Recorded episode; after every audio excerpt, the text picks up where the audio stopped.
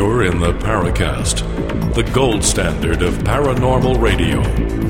And now, here's Gene Steinberg. With Gene and Chris, you're in the Paracast, and last week, I have to tell you, this was a spectacular show. Probably one of the best shows ever. And the reason is because we got this guy who is what? A Skinwalker Ranch insider. Guy worked as a security guard, and he sees stuff in Las Vegas identifying the NSA. What do you know about Chip, Chris?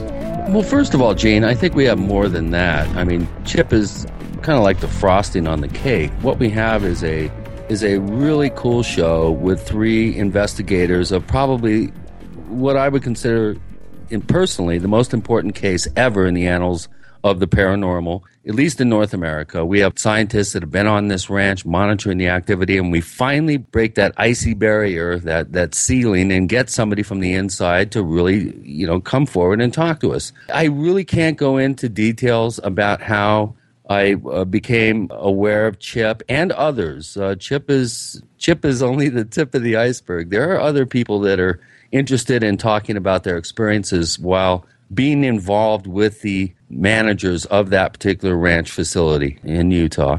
I can't really go into much detail, but I have seen enough documentation and things that totally pass my my credulity test and my, my litmus test for viability in terms of a of a real source. And you know, I, I hate to sound all cryptic and everything, but there are legal issues involved here, as as I'm sure some of our listeners are aware.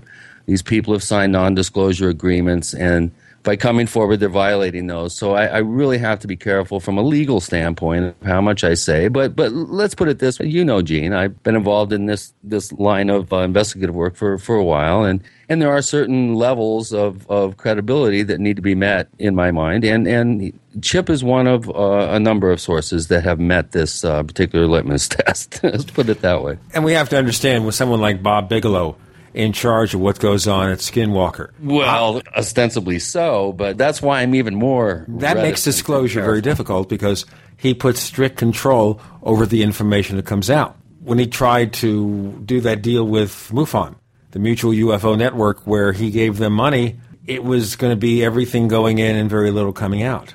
Well, how about his arrangement, a rumored arrangement? I've never seen documentation of this, but it's rumored that Bigelow also has a sweetheart deal with the FAA, and they are funneling potential UFO reports to his organization. That never came up on the show, but that's something that, that a few people have heard, I'm sure, out there on the grapevine. I'd, I'd like to get one of our listeners to uh, come up with some documentation to establish, you know, this alleged uh, rumored relationship. Well, one of the things about keeping secrecy, if you funnel it through private industry, yeah, it's, it's one way, one sure yeah. way that Oh, Even yeah. if things are disclosed accidentally through freedom of information documents, etc., the real secrecy is kept under black project money.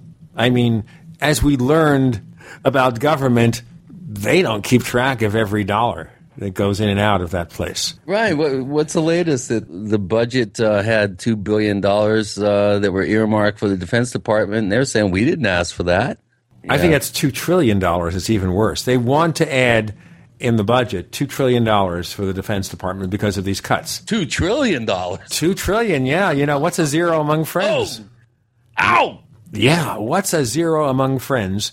Yeah. And the Pentagon says, well, I, we don't need it. But of course, you have to think even the money they do get, there's a lot of waste going on there. And it's so easily to move things off book. I mean, how do they finance the Iraq war and the Afghanistan war during the previous administration? It was off the books. And that's something that costs, what, a couple of trillion dollars? You do that with something like spending money and sending it to private industry for special projects. Right. Well, we know a lot of that money is funneled into um, exotic technology development, uh, um, special projects, black projects, however you want to earmark it or call it. Um, I'm, I'm sure the underground facility installation budget is uh, has been substantial over the years. It just really goes to show you, Gene, that we're living that Chinese curse of interesting times. This this type of, of fiscal irresponsibility and, and lack of transparency, it just can't go on anymore. I'm I'm uh, beside myself with uh, consternation about much of what goes on in this country. But we're getting off topic. Right. I think it started with just talking about Skinwalker Ranch and what went on there, Right. and what association someone like a Bob Bigelow would have. We're talking about somebody worth about a billion dollars, a rich private investor who is capable of getting involved in all sorts of transactions. And you have to think he's small potatoes compared to someone like the Koch brothers or Warren Buffett or Right. Bill Gates. They have many billions of dollars, and we don't know that they can't stick a few billion into one venture or another. And some of that may come back to what we're doing here. I mean, Paul Allen, one of the Microsoft co-founders, is Man, interested that in would the be nice space if it came back in my direction. I'll tell you, we'll make a bid. You know, imagine if someone just came over and came to the Paracast and said, "I'm going to promote your show. Here's a hundred million dollars." Yeah, listeners, take notes. Very closely.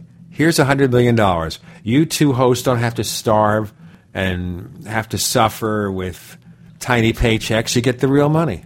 Well, I ain't starving. Sure. Tiny paychecks. I mean, that's. I mean, listen, they're paying Rush Limbaugh forty million a year. Is that fair? yeah, that's just to cover his OxyContin. Is that all it is? is that all there is? I wonder what, for example, Alex Jones, who's the flagship act at GCN Network, what does he get? He gets a few million, of course. I would think Alex makes uh, makes some serious scratch. Yeah. Even George Noory. Let me yawn. George Noory, or as we call him, George Snoory. Sure, he's making what five million dollars from Ghost to Ghost, boring Right. people to death. Yep. Well, in the meantime, we, do have a show to do today, and I'm I'm happy to announce that we have a couple of uh, co-speakers at the upcoming UFOCon conference, uh, September 15th and 16th and 17th in San Francisco. I will be there. I kind of got lassoed into this gig uh, without knowing some of the other speakers. I must say, I don't want to sound. Uh, um, what would be the word? Uh, Well, they're sending you a plane ticket, right? They're sending me a plane ticket. and you're going to go to San Francisco without But flowers in your hair. I have never spoke or met, for that matter, Alfred Webre, Laura Eisenhower, what's his name, Andrew Basiago. Uh, I've never met these individuals, and I'm going to be sharing the podium with them. Do you think Oh. I should bring my my trickster uh, hat and maybe play a little, uh, have some fun and games, or for the True Believer Kool Aid? Sure, I think that'd be worthwhile. But I mean, you know, you're not the first one. Stanton Friedman has been on stage with people whose beliefs might be considered well, Well, a little Richard Dolan's going to be there, and Sure. also our two guests, uh, Ruben Uriarte and uh, well, there's going to be there's going to be some good speakers there as well. Richard Dolan will be there. Uh, Michael Schratt, whose uh, aerospace investigative work I, I admire. Ruben Uriarte. And Harry Drew, our two guests today, are also going to be speaking. And I'm looking forward to talking uh, to Harry, number one, because of the, the news that's been out here recently about, about new information about the Kingman UFO crash. And uh, of course, Ruben is always involved in some really cool stuff. He's also putting on a conference down in Presidio, Texas, which uh, I'm sure we'll talk about. And it's going to be a good show. And I'm looking forward to touching bases with these guys once I'm out in San Francisco, and, and of course meeting up with Rich Dolan again. And and this is going to be fun, and we're going to have a good show. So I want to know again that Kingman, Arizona is not just the place I stop for some coffee when I'm traveling to Las Vegas. We're going to be interested No, in that. no. Oh, Actually, Kingman Kingman has a really interesting history. I did a haunted site investigation there um, at at a particular hotel in town that used so I should have stayed on. I should have stayed on. And maybe one of these days on the road from Phoenix to Las Vegas, I'll stop at Kingman, I'll investigate something, and then I'll get abducted. No, that's not quite the way I intended it. And I suppose some of our listeners will be glad if I'm abducted during a trip of that nature. But things do happen to me, but not quite that drastic. We Yeah. have Ruben Uriarte and Harry Drew coming up next. You're in the Paracast.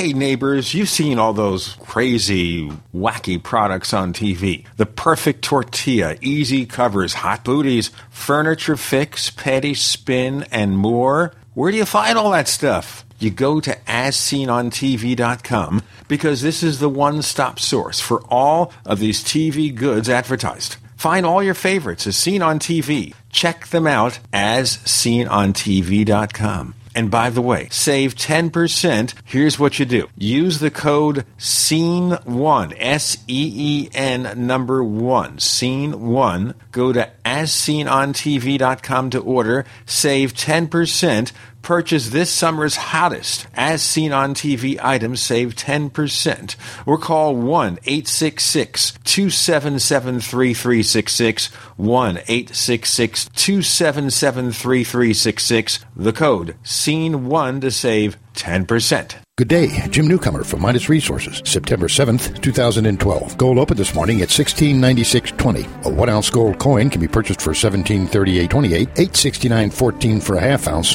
or 434.67 for a quarter ounce. That's 1738.28, 869.14, and 434.67. Hi, this is Ted Anderson. Have you ever wondered why banks, stockbrokers, investment advisors won't talk about gold IRAs? Wait a sec. Gold and silver is going up while Congress is trying to settle on the next debt increase. And there's no end to this madness. That old 401k and IRA can be converted into physical gold without tax consequences. I explained this in my book, 10 Reasons to Buy Gold. Don't let time slip away. Call for your free copy today, 800 686 2237. Get away from that Washington spin and get honest answers about gold. 800 686 2237. The book is free, 800 686 2237. What's safer and cheaper than prescription drugs? Glad you asked. The answer is Renovation Teas. Herbal remedies are much safer and much cheaper than prescription drugs. Taste great, and most importantly, herbal teas are effective and non addictive. Renovation Tea is especially unique, and here's why. We spent years researching herbs and their beneficial properties. Renovation Teas uses only 100% organic, fair trade herbs. Our teas are blended towards specific ailments and health conditions, such as diabetes, blood pressure, anxiety, libido, detox, and much more. All renovation teas are formulated and hand filled in Arkansas. Take care of yourself naturally, the way Mother Nature intended. Order renovation teas at renovationtea.com or call 870 784 3121. That's 870 784 3121. Renovation Teas. Renovate your health one bag at a time.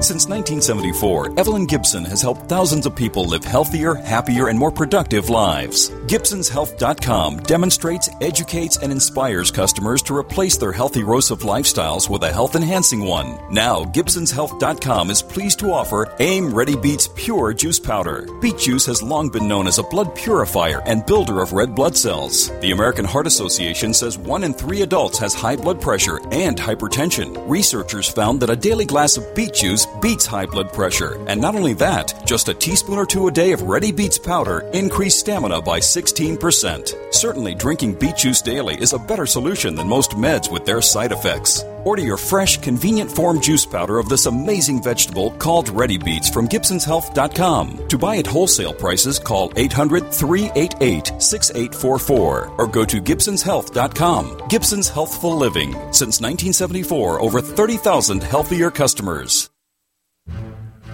We'd like to hear from you. If you have a comment or question about the Paracast, send it to news at theparacast.com. That's news at theparacast.com. And don't forget to visit our famous Paracast community forums at forum.theparacast.com. With Gene and Chris, we have Harry Drew joining us. Ruben Uriarte is going to be on just a little bit later. Now, Harry is known very much because of the Kingman UFO crashes. We're talking about Kingman, Arizona, and as Chris mentioned in our previous segment, Kingman, Arizona has been the site of lots of interesting paranormal events. But let's just start with the UFO crashes. And we hear, of course, about Roswell and to a lesser degree about Aztec. Harry Drew, tell us why should we be interested in the possibility of a crash at Kingman, Arizona? Tell us more. I think probably the well, I need to give you a little explanation here, but the number one reason to be interested in the Kingman UFO crashes, plural, is that I have found the sites. I'm uh, a former museum director and curator of history, archaeology, and anthropology, a historian uh, with uh, published books going back 40 years, and using the methodology and professional pr- protocol that is required of my profession. I did that in regard to the Kingman crash story beginning in 2006. I live near Kingman, and uh, so it's like common knowledge to the older set that are here. And so I began the process of looking at some of the things online and quickly determine what I label as exaggerators and the various stories about it. And I had to go to places where you can really get hard reliable data, museums, research libraries, um, Bureau of Land Management, uh, USGS, different places where I could start gathering documentation dating back to 1856 and walk it forward because I needed to know simple things that every everyone that does real research needs to know about an area as far as what roads actually existed in 1953 and then take the mindset of how things are in 1953. This is retro, and it's very important from the sense that all of the UFO stories seem to come from, and the incidents uh, date back to 1947 with the Roswell crash. And if we don't understand the validity and the evidence that's involved in early crashes, it's going to be an extreme challenge to try to make sense of anything happening now. And technology changed, and as it changed, people's thinking about what what they're going to see or how what they're supposed to be able to see in UFOs changes with it. And the very earliest drawings um, in the previous century of UFOs, which are machines, and they to make them look streamlined, they do drawings of those back then showing bridge rivets that were used on what were considered contemporary iron bridges to replace bolts. So, well, here you bring up UFOs. a really good point. You bring up a really good point that the technology that's observed by witnesses tend to mirror the level of technology of the time, if if not maybe a little ahead of that. So I think your point is well taken, and Paracast listeners are pretty up to speed and pretty sophisticated, I must say, and and that's one element that we've been talking about for years now is the witnesses seem to be painting in details uh, and, and, and they tend to, to progress and change um, as the years go by. So uh, that's, that's a really interesting point. I, am sorry to interrupt. Keep, keep going. No it's, uh, it's welcome. And but it's just a, an example of something that um, that I looked at, and you really have to to get a grasp of this. And we really have some people out in uh, la la land of net, the internet who profess to be experts on Kingman, and it's just amazing. Uh, one of them said, if a UFO crash isn't in the newspaper, like your local newspaper, then it never happened. And if it's not in the paper, that just means that because it's top secret, it never made it in the paper. Right. You know, I mean, the reality of it. But anyway, let me jump over to the fact there were very credible witnesses and uh, who were on site at the Kingman crash and uh, who have been demonized, unfortunately, or minimalized at well, the very well, least. Harry, let's some... let we're going to get into all that. We we've got plenty okay. of time to dive in. Let's all start right. back at the beginning. Where do we get our first indication that there was an unusual event or events all actually? Right in Kingman. Uh-huh. Let's let's kind of take take our, our first time listeners, people that aren't up to speed on this particular mm-hmm. case, and kind of bring them up to speed quickly. Let's start at the beginning. Okay, picture Mayberry, USA, the old Andy Griffith show. okay, and we're talking late 1940s, early into 1953, and Kingman, Arizona, 3,500 people, good people. Uh, a lot of hardworking miners involved, but they're out in the hinterland because that's where the mines are. And Kingman was kind of a hub, and it had it basically had two roads and ultimately had all the way up to three, uh, sort of, two and a half by 1953. But in 1947, we have Roswell, July 2, very famous. We all know about Roswell.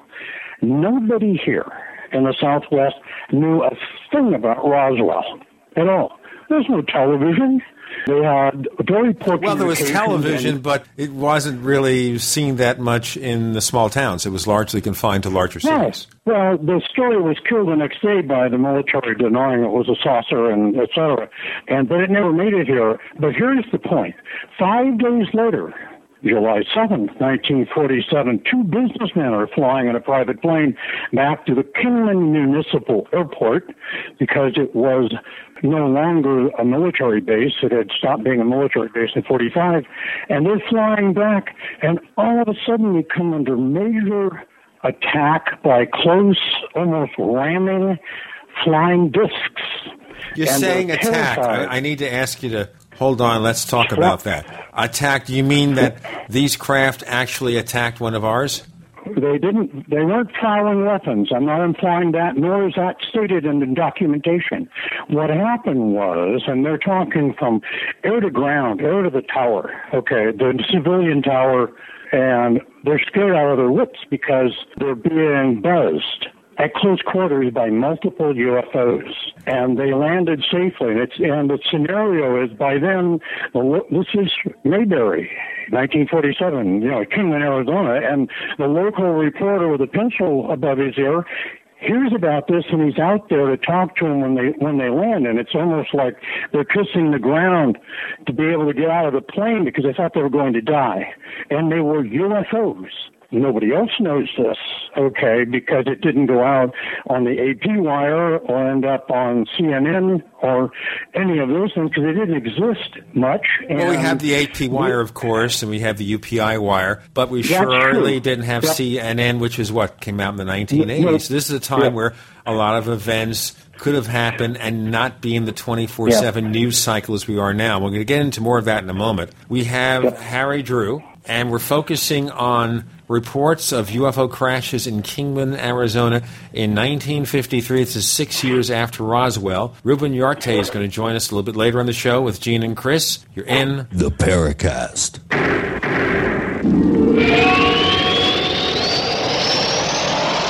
Are you tired of searching for great talk radio? Something more important. Search no more. We are the GCN Radio Network. If you want to get your website online and you need reliable service, first class service at the lowest possible price, there's only one place to go. Well, DreamHost has a special promotion with our show where they'll offer you unlimited disk space, unlimited bandwidth, one click web apps such as WordPress, 24 7 support. You can save over $55. You want to know how? Go to dreamhost.com slash radio, dreamhost.com slash radio. Fate magazine provides true reports of the strange and unknown. Keep up with the latest on angels and miracles, psychic phenomena, ghosts, UFOs, life after death, and much, much more. To receive your free issue of Fate magazine, call now at 1 800 728 2730 or visit their website at www.fatemag.com. That's 1 800 728 2730. What are you waiting for? Your fate awaits. Hello? Congratulations. For what? For losing all that weight. How'd you do it so fast? ASAP. ASAP what? What's that mean? Are you ready to get as skinny as possible, as soon as possible, as simple as possible, and as sexy as possible? I'm listening. Then get with the ASAP program. It's real and it works. No smooth talk, no slick advertising, and no exaggerated claims of success. I've got to know more. Welcome to ASAP, as slim as possible. Whether you have 10, 20, or 50 pounds to lose, ASAP is your weight loss answer. ASAP targets the abnormal fat reserves and makes them available to be burned as fuel and contains no caffeine or hormones. Order ASAP at wholesale prices or join the team to share the business with others. Visit GCNteam.com or call 877 878 4203. GCNteam.com or call 877 878 4203. Lose weight and look great with ASAP, as slim as possible.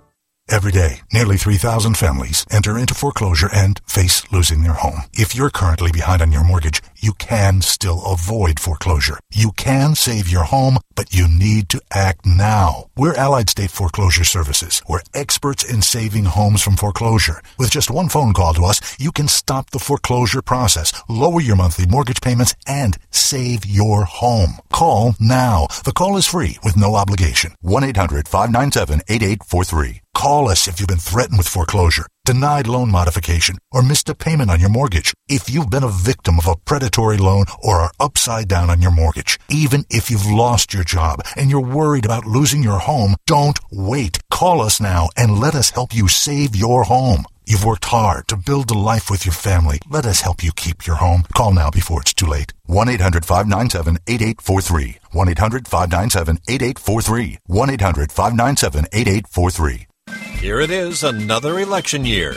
And here you are again, wishing you knew more about the Constitution, the Bill of Rights, the other amendments, and the Declaration of Independence. But who has the time to study?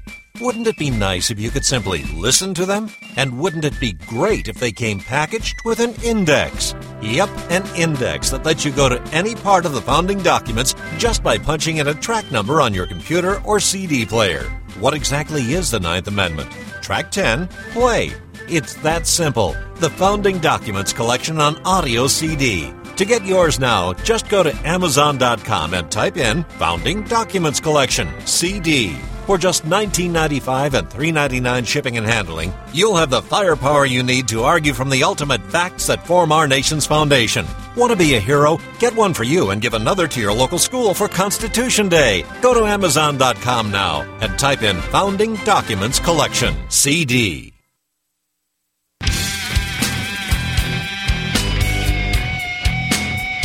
This is Kurt Seven, the author of UFO Mysteries, and you're listening to the Paracast. With Gene and Chris, our guests are Harry Drew and Ruben Uriarte, who will be speaking with us momentarily. He is, by the way, talking to us from his car, but he assures us it's safe and that he's not doing anything dangerous. Hey, Gene, he's a California driver, uh, so On the other kinda comes hand- with the territory. Well, there you go. If you're a I think California it's illegal, driver, that's actually, it. but if, we won't tell. We're not saying anything. He's probably doing hands free. So that's it. He's not really holding that cell phone in his hand. So, Harry, you and I were basically engaged in putting together the early information about the Kingman crash and painting a picture of what United States was like then, because we're talking about Mayberry, USA, traditional small town America. We didn't have the 24 7 communications that we have today. You know, we had TV, but not quite as much. We had Captain Video on TV if you wanted to see science fiction. This is two years after The Day the Earth Stood Still came out. We didn't have 24 7 cable. We didn't have FM radio. It was still, you know, in testing. Does that kind of cover it right there, Harry? It does. Um, I said AP, and I. And. I'm used to because of my research. Uh, they called it Associated Press. Right. So they didn't bother the acronym. I will tell you this: that the uh, entire story of the two pilots of the bus was on the front page of the Kingman Kingman Daily Miner newspaper, which will be about 130 years old this year or next. And the following day in Prescott, Arizona, within 100 miles of Kingman, there were a swarm of uh, uh, flying discs seen, and then an interesting thing from Associated Press that said tabulators had figured after checking with all the 48 states at the time that 41 of the states out of 48 states were already being buzzed by UFOs, flying discs. And, um, and more importantly to me, um, this being about five or six days rather away from Roswell, an official spokesman for the Army Air Force in Washington admitted to flying saucers and indicated that they lacked sufficient equipment to blanket the nation to protect us. How's that? I've never heard of that before, and I'm holding it in my hand. You know, and okay, so that's that's stage that's the stage of 1947. We move up to 1953. The military has been gone for eight years.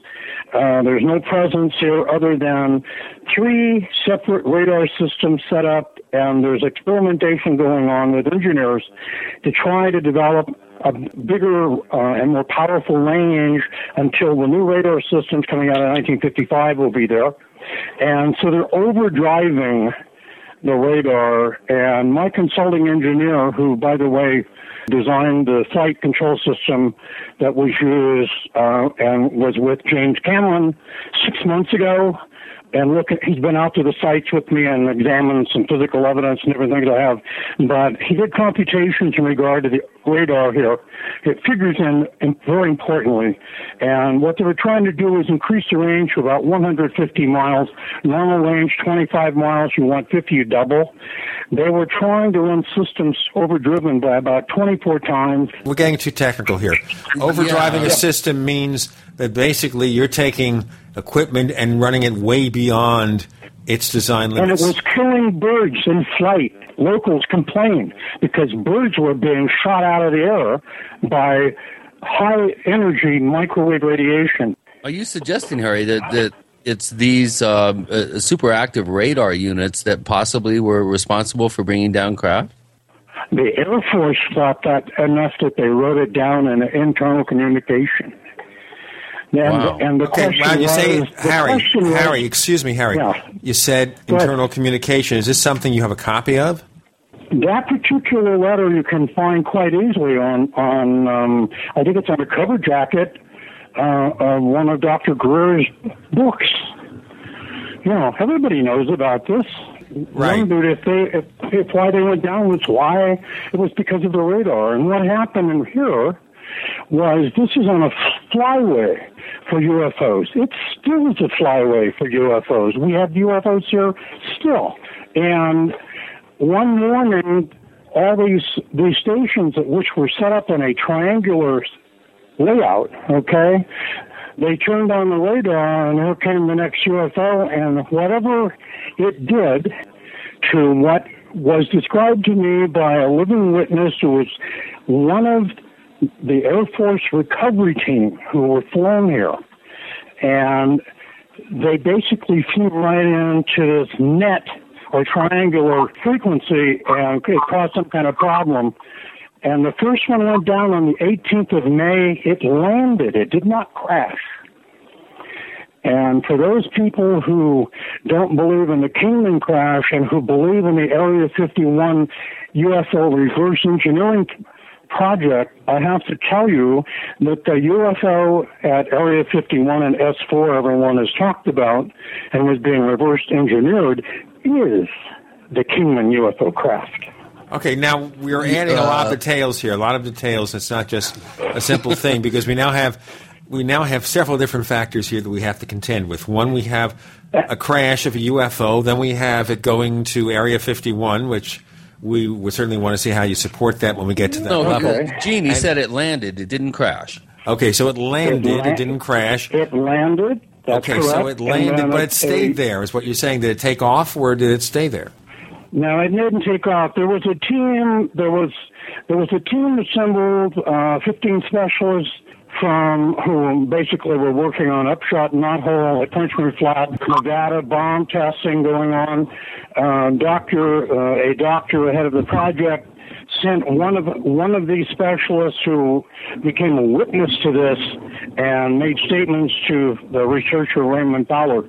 The man's name was is well was Arthur Stansel, uh, and uh, he he had a degree in physics and mathematics and engineering, and he really was into highly top secret work. And he met up with a bus at Phoenix after being flown from Indian Hills Air Force Base, and they were bussed out to the site near Kingman.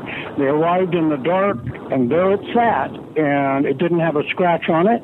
Uh, the crew had been picked up by the Advanced Air Force Recovery Team and immediately sent on to Groom Lake. Okay, now I need to ask you a lot of questions here because there are several thousand Okay, considerations. Wait a minute, they were sent to Groom Lake in '53. I had I had a living witness, a um, now deceased, a retired full bird U.S. Air Force colonel and test pilot in the United States Air Force who was on six recoveries. This was one of them, and he said to me to my face, "Don't you let anybody." Try to tell you that they were taking the Wright Patterson because they were not. They were taken straight up to Groom Lake, Groom Lake, the facility that was at Groom Lake was a former Army Air Force base, and it was handed off to Edwards as an annex for the experimental work that was going on with Edwards, and they became it became, as we know, Area 51. And Okay, so this was not Area 51. hangars and the Excuse me, excuse me, we're going ahead of ourselves here. This was not Area 51 at this particular point in time. No, it's Groom Lake. It's, it was a it's a retired Air Force military base that was handed off to Edwards. Edwards didn't sit around on their laurels. They began doing stuff with the base immediately, and then they got major funding in 1955. You can check it out. It's a congressional fact. You know, the money was handed down to the military uh, to upgrade, and new radar systems were done. The radar, the three that were here at, in 53 were removed in 1955, and a massive, almost, almost like a backscatter came in. That's, stuff from that is still here. Okay, I mean you can see it. You can drive right down Old Town Kingman, and it's right there. And it had to have cooked or gave a lot of people cancer and all kinds of problems because it's right smack in the middle of the old town. Well, now I understand here we're really going far afield. and I want to get back to the core case because we've added lots of details here. And we first have to see, obviously, that this landed but didn't take off again. So maybe it's not a crash, but it could be a crash landing that damaged the craft. We have to ask a lot more questions. Harry Drew. It didn't. Cr- I, I Yeah, need to do the break. it didn't. I, I need to. Harry Okay. Drew, Ruben Uriarte, joining Gene and Chris. You're in. The Paracast.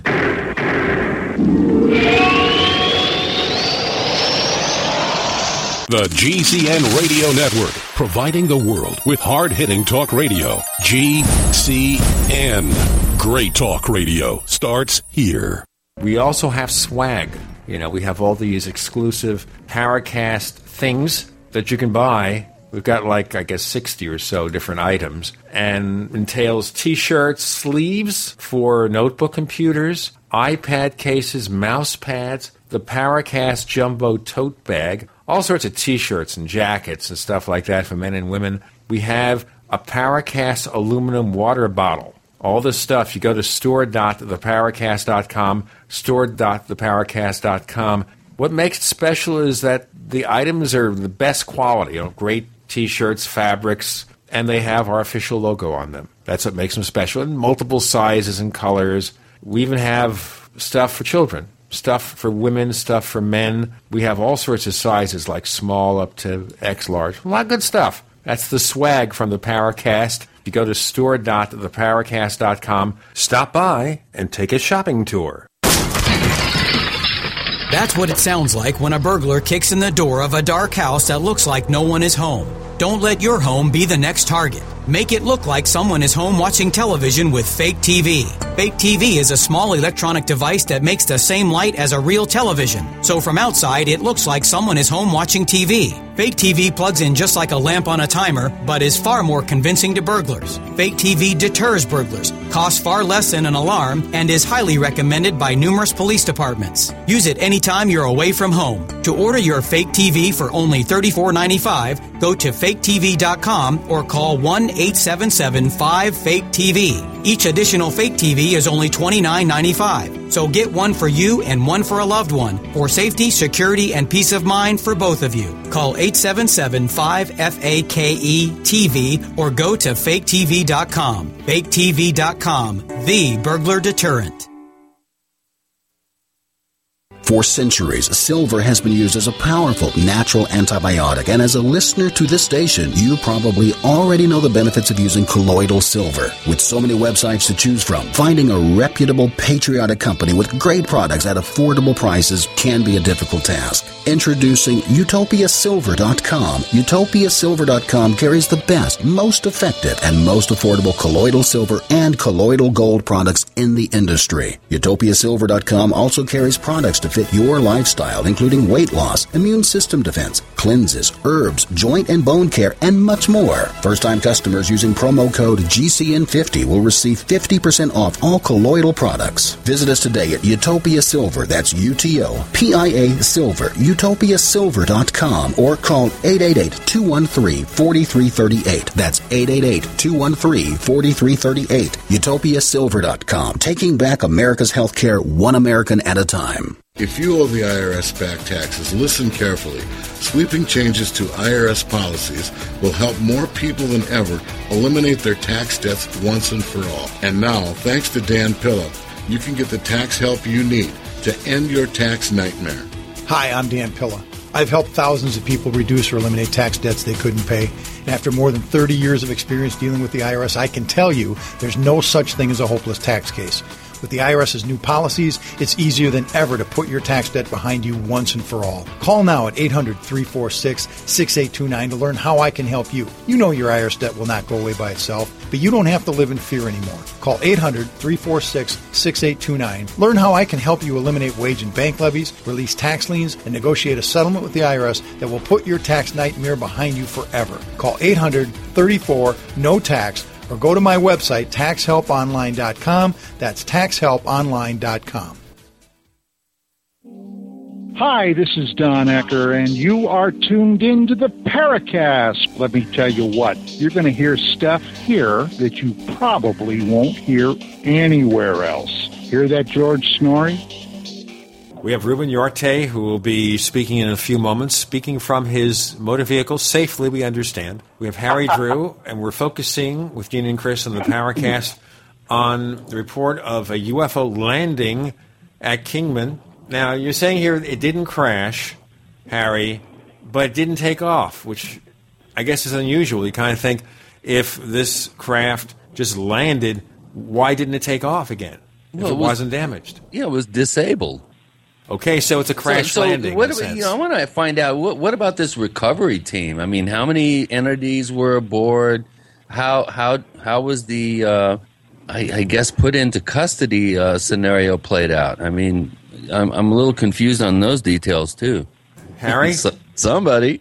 Yeah, Harry, I'm talking to you, man. Uh, Okay, You said that okay. the, I didn't forget. Tell the me- tell me pilots something. were were taken into Okay. some sort of custody, right? Yep. All right. But absolutely. Um, the crew, the description of the crew is interesting as well. The crew was actually outside the craft. The craft did not crash. Uh, the craft went actually went a few miles before whatever was wrong with it caused it to descend, and they made they made a landing in an area that the specialist uh, that came there along with 40 scientists um, to look at later, uh, who, and he didn't see the aliens, but the craft was described as basically at a slight tilt. I have drawings of the craft from the time. Harry, uh, are we talking about local eyewitnesses, or are we talking about official? Uh, there were there were 12 local eyewitnesses to this, and there were as many as 15 local witnesses, uh, including the rancher Leonard Neal, who saw the Red Lake vehicle come down four days later. That one crashed. It ricocheted off the top of a butte. Yeah, let's not get ahead of was- ourselves. Let's let's Okay, talk about okay. the, the initial the initial event. All right. Um, there was no military presence here other than radar operators and some engineers. They couldn't do anything about it. They knew the thing went down, but there was nothing. So the the advance team came. They uh, immediately got. How long did it take? Secret. How long did it take them to uh, be notified and arrive on site? About the time the craft hit the ground, they were already assembling. All right, and they had to fly. It took them about two hours to get to Kingman. They trucked Okay, so out. within two hours of that thing light uh, alighting on the ground, uh, the government, the military was was present on site. Their response time was very fast. Um, there were already military police en route, and they cordoned off and set a perimeter there before the sun set on the 18th of May. It did not happen at night. Then they started quickly trying to determine where they could get equipment to recover the craft and get it out of there. It was very special because it was whole. It wasn't damaged. The crew left and was taken uh, to Groom Lake. That's outside of the periphery of what I'm trying to check into. You know, how long they were there, where they went after, I don't know. I didn't investigate it. I'm trying to find out about what Harry, happened how much do we know about the actual apprehension uh, scenario that went on between military personnel and the crew of the craft? I mean, what do we know about that particular uh, I, chain of I know, I know I know the physical description. I know that there was a verbal in English conversation with one who seemed to represent the other three. It wasn't telepathic. It was just talking. So you're saying you're The- saying one of one of the three crew members uh, from this craft were able to speak and understand English. based on the information supplied to me by Colonel, retired and now deceased Colonel Wendell Stevens, who was amongst the recovery team and who was still awed by the fact when he told me about this during an interview, he, his first reaction was their description, and it was they were human. That's how he described them. Hmm. And he said they were about Did they have German height to me- accents? To me. Huh? Did they have German accents? Like, what do you do with your Not, radar? not, hey, listen, not that, not that he told me, okay? And all of everyone that I interview as a historian, everyone needs to understand, and it'll be in the book where you can see it, and it's in hidden, uh, hidden in plain sight. The King of UFO crashers is that when I do an interview with humans that are alive, our people here and now, it's as told to me. So if they have a perspective that is different than I might have, they're going to share that. And that's what I'm conveying to you. These aren't my words, they are his I words. I understand that, Harry, but you're And- giving a lot of yeah. ammunition to the uh, man-made UFO um, enthusiasts that uh, read uh, books Let by Joseph finish. Farrell. Yeah, yeah. The difference was their eyes were set slightly further apart, but not the large things we typically see in illustrations, which doesn't mean that those extraterrestrials don't exist. And further, that they had their uh, the lower part of their face was more heart shaped or more pointed down by the chin.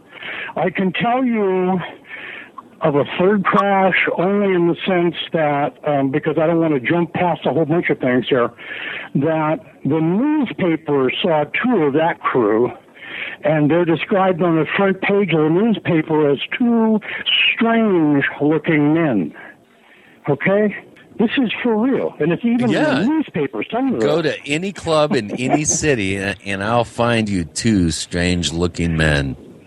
you got it that's correct And maybe it's one of them. Think about it, ladies and gentlemen. Well, not when they have a disc that flew into the mountain and set it on fire and it got everybody upset. Okay. A third one came down and hit the north face of the Hualapai Mountain and set it on fire. And the story about that, which we'll never have time to talk about, is amazing because of what happened after they were taken to the sheriff. So, anyway, the first craft was a problem for the Air Force to recover. Uh, it just so happens Camp Irwin changed its designation from infantry to armor. That is over by Barstow, California, a direct route uh, on 66, Highway 66 to Kingman. And uh, the first thing that happens, an M25 tank transporter comes zipping through Little Kingman the following day. That caused the sheriff and the undersheriff to go out to the area, the only road only road from Phoenix, okay? And it was only and it was only graded sand. Let me just clarify Mhm. something here, okay, Harry, before we go on. I need to clarify Yep. something. Okay. Yep. Now, you mentioned one of your sources is, of course, Lieutenant Colonel Wendell Stevens, who is also known in the UFO field as someone who was actively involved in UFO absolutely. research. Who else can you name as a source for this information? Say it again. Who else other than Who- Lieutenant who? Colonel Stevens? Sure, Who else? Arthur Stansel. Uh, Arthur Stansel, who was uh, who had a degree in physics, who had a degree. He worked at Wright Patterson 12 years before the Air Force transferred him to Operation uh, Upshot Knothole, the atomic bomb blast tests at Frenchman Flat, Nevada. Now, he was And also he a was- participant here. He was involved And- in the recovery. And and there was and there was a 65 No, I- excuse me, excuse me. taken from him. yeah, Harry. He was involved in the recovery. Pardon? Bill Uhouse, and then relatives of Leonard Neal, cousins of Leonard Neal, including the aviation historian and museum curator of the Kingman Army Air Force Museum. And you're saying basically that every one of these people was involved in this recovery? I'm telling you that two of them were on site. That was Arthur Stansel. His alias was Fritz Werner.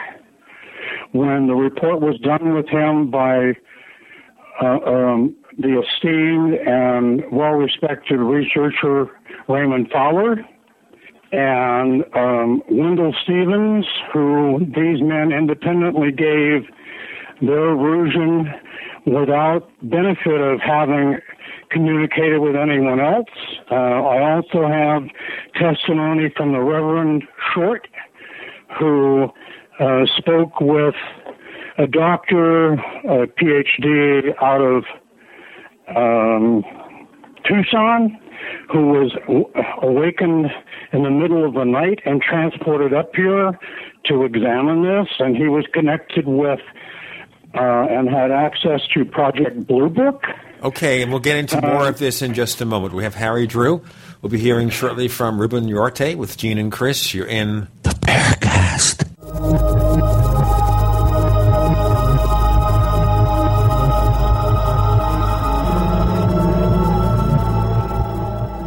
America's number one source for independent talk radio for over a decade. We are the GCN Radio Network.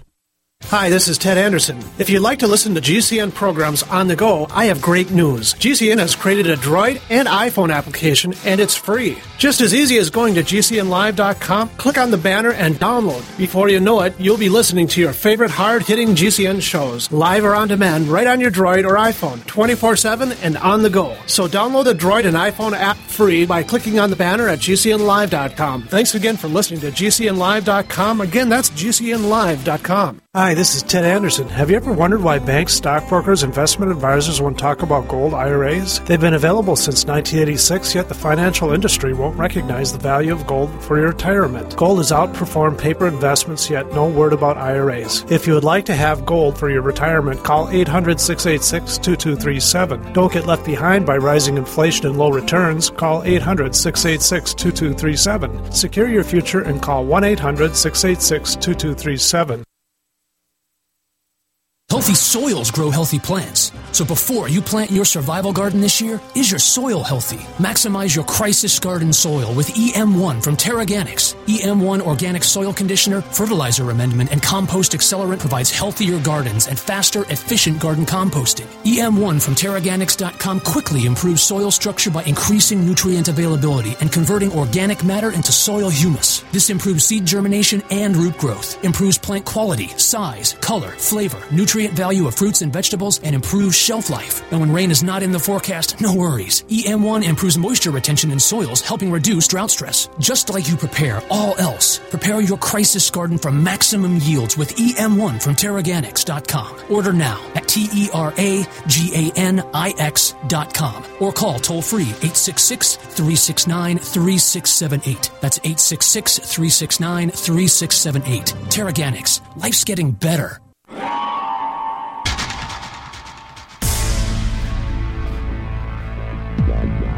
Welcome back to the Paracast, the gold standard of paranormal radio. And now, here's Gene Steinberg.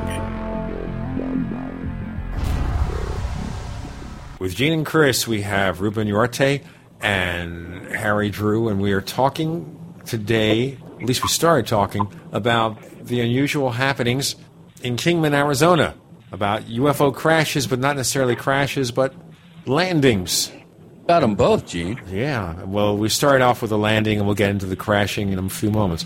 Ruben, can you tell us about this event that's coming up? And this is going to be just a few days after our folks hear this episode, which is being broadcast on September 9th. Ruben. Um, hope you can hear me. In fact, I'm almost at my destination. I'm going to pull over, so that way uh, I won't have to worry about uh, driving too much here. Basically, uh, we're having the first annual uh, UFO Con which is going to be held at the Marriott Hotel in Santa Clara on uh, on Friday, which is on September 14th, and then the actual conference itself is September 15th and 16th. We're going to have a number of great speakers, and I'm looking forward to, to listening to Christopher O'Brien and also uh, Mr. Harry Drew. I'm real, I'm very interested in the crash retrieval research because uh, both my co-author Noe Torres and I have been working on a number of cases, uh, primarily uh, dealing with crash retrievals along the southwest U.S. and Mexican border. Now, I also will be talking briefly about MUFON. I'm the state director for Northern California. I'm also the uh, deputy director of investigations for international affairs. It's a title that I that I work very closely with our international chapter. Sounds like quite an event. We'll look forward to seeing all these great guests. Of course, Chris will be there, and he'll be reporting back the following week on the Paracast. Yeah, I've got my trickster hat on, Gene. Oh boy, going to be fascinating then. Okay, Harry Drew, we were talking about the early events and the people who were present on site. Now, this first was a landing, but not a crash. But obviously, something was damaged because it couldn't take off again, or it made no effort to take off again. I think it was just incapable of, because I can't tell you what was wrong with it, but it sounded like from the distance it was able to continue on after having going through this triangular configuration of uh, modulating uh, overpowered high. Who knows? They had no idea what they were doing, and so they wouldn't know how powerful uh, the emissions were.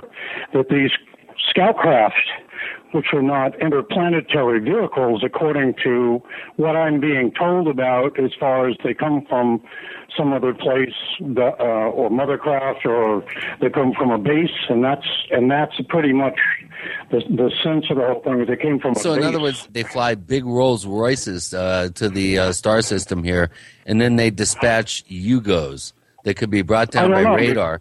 That, that's one Yeah. of the things about about these these early crash retrieval, you know, potential cases uh, being ascribed to dysfunctionality uh, based on some sort of radar frequency. I you would think something, somebody, some you know civilization coming light years to this planet. I've heard that argument. Yep. I've heard the same argument, and I can only answer it this way.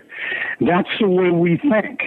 And I'm telling you what has happened here, and because I have found the sites, and they are as they were the day the Air Force left. I'm the last, you know, they're the last one there. I'm the next person. Okay, that, all right. And, You uh, said, Harry, as they were when the Air Force left. So we're going back to 1953. Okay, so we're talking about 59 years ago. As we do this show, Correct. this is unchanged. This is out in the seven- field somewhere. Is it this location? Wouldn't people have visited the area over the years to look at this place where a UFO landed? I've stood where it landed. Hey, have you flown on a jet airplane, commercial jet? A number of times, yes. Okay, you've been. Have you ever heard any warnings about from the from the crew saying turn off your laptops, turn off your cell phones? Right, but you know what? I'll tell you off? something. Want to tell you Yeah. something? All right. Right. Nowadays, Yeah. Harry, there are more I'm and getting- more. I know, but I need to finish this, Harry. There are more and more reports that the airlines are considering allowing people to use their mobile equipment, and you know why? Because they really don't cause any damage. It's more of a fear than a reality. In fact, a lot of these days, a lot of Boeing- pilots. Boeing excuse me. just confirmed that there is interference, even in the shielding along the fuselage they have installed. Well, you know what? This, if you look at current reports, airlines are seriously considering this. It's also reported that a lot of pilots are using iPads. Yeah, I just flew back from Cincinnati. I was this, um, the one of the principal speakers at the International MUFON Symposium.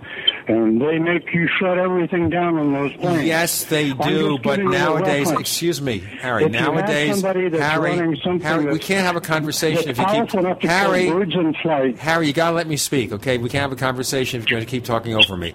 Okay. Yeah, I understand your point, but the point is that, and you can look it up yourself, that more and more airlines are testing, allowing people to use their cell phones, use their mobile devices, even during the landing process. Use stuff like an Good. iPad or a Nexus Yeah. 7 or something. So this is not unusual, and as a matter of fact, they're coming to the conclusion Yeah, that but Gene, Wi-Fi we're, we're doesn't hurt. getting, we're getting bogged down in some minutia here. Perhaps their technology was not aware, some for some reason, of the adverse effects of radar on their inertial navigation or propulsion systems. Maybe so, The but you kind of thing think sat down. You kind of think, Chris, is- that you know, Chris, that a race this advanced, able to come up with technology that allows them to travel what through I know, I know, I know the argument. whatever. We I'm know the suspending argument. disbelief and trying to cut to the chase with Harry here. Okay, let's I- I suspend really our like disbelief. We've Our disbelief is suspended. Of events to cover here. And I'll take off my suspenders just to prove it. Go ahead. The bottom line, this was resolved relatively fast because the UFO crashes stopped. And it, it makes me, it's reminiscent to the fact that when we have aviation problems, the, it's examined very rapidly to determine the cause so we can stop, like, uh, the osprey from falling out of the sky or something like that. And um, so it kind of fits. And a 737 flying into this, something that was so severely energized that it would kill birds in flight, living beings, could possibly affect the avionics, or who knows. And so I don't know that that something happened that caused this craft to go down. They had to bring equipment in from Nellis Air Force Base and from Camp Irwin. And the sheriff and undersheriff went out the following day and spent 15 minutes trying to get past military police and were refused. Yeah, The- see, this is all really, mere- really interesting. This is the good stuff here. The point is here is Yeah. that let's just admit that it is speculative to think that these craft might have been brought down by radar. We can guess that. We don't know if it's true. It's a possibility. Let's just leave it as a possibility because it may be totally other causes. It might be that this craft is built by the lowest bidder on this other planet and something broke. That happens. Yeah, I like the interstellar ego. I, I Yeah. like that concept. Yeah, something affected out of Clear Blue affected the flight capabilities of these craft. The other one, uh, the recovery uh, ultimately took, uh, actually transpired over a five-day period uh, because there was nothing here to do it with, and they brought the scientists out on a General Motors 3303 military bus that had been dispatched from Camp Irwin, and they picked them up at Phoenix to take them up to the uh, the north. If you're at the mountain, it's on the northeast lower foot of the mountain where the desert meets the mountain, and uh, on the only road that existed then. And oh, well, the craft was off the road; it wasn't on the road, but they took the bus up the only road there was. And a report about what transpired and what was seen was given to Raymond Fowler in an interview in April, May 1973, 20 years afterwards. And um, it's very descriptive and, and very accurate. And part of the problem I found is there's been a lot of nobody paying attention to some of the witness statements that were already made. But the difference is I'm where I can devote time uh, to spend literally years going up it was 448 square miles of desert and mountain terrain here, and I got it narrowed down really fast by Colonel Stevens. I understand that. mentioned- Let's get on with more of this Yep. in a moment. We have Harry Drew. We have Okay. Ruben Uriarte with Gene and Chris. You're in the Paracast.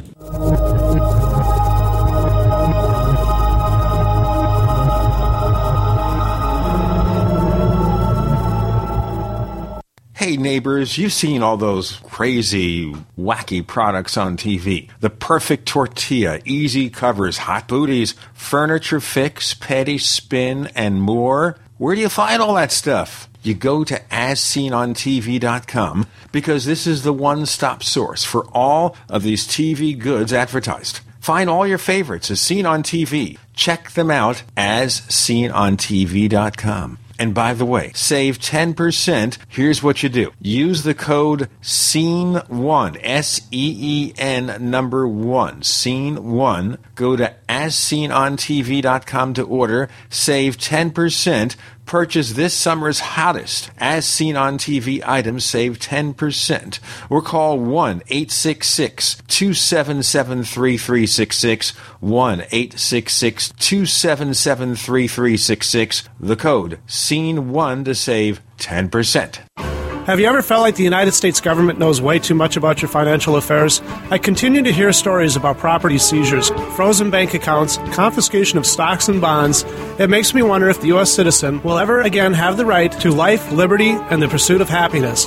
Unfortunately, with the Drug and Money Laundering Act, the IRS Revenue Ruling 6045 of 1984, and the Trading with the Enemy Act and Franklin D. Roosevelt's Executive Order of 1933, some precious metal holdings are subject to government intervention. For this reason, Midas Resources has prepared a report explaining the boundaries of trading precious metals privately. Whether if you have any intention of trading with Midas Resources or not, I have instructed my representatives to give this report out free. Call for your free copy at 1 800 686 2237. When investing, always proceed with caution. Again, call 1 800 686 2237. Exercise your legal right to trade metals privately. 1 800 686 2237.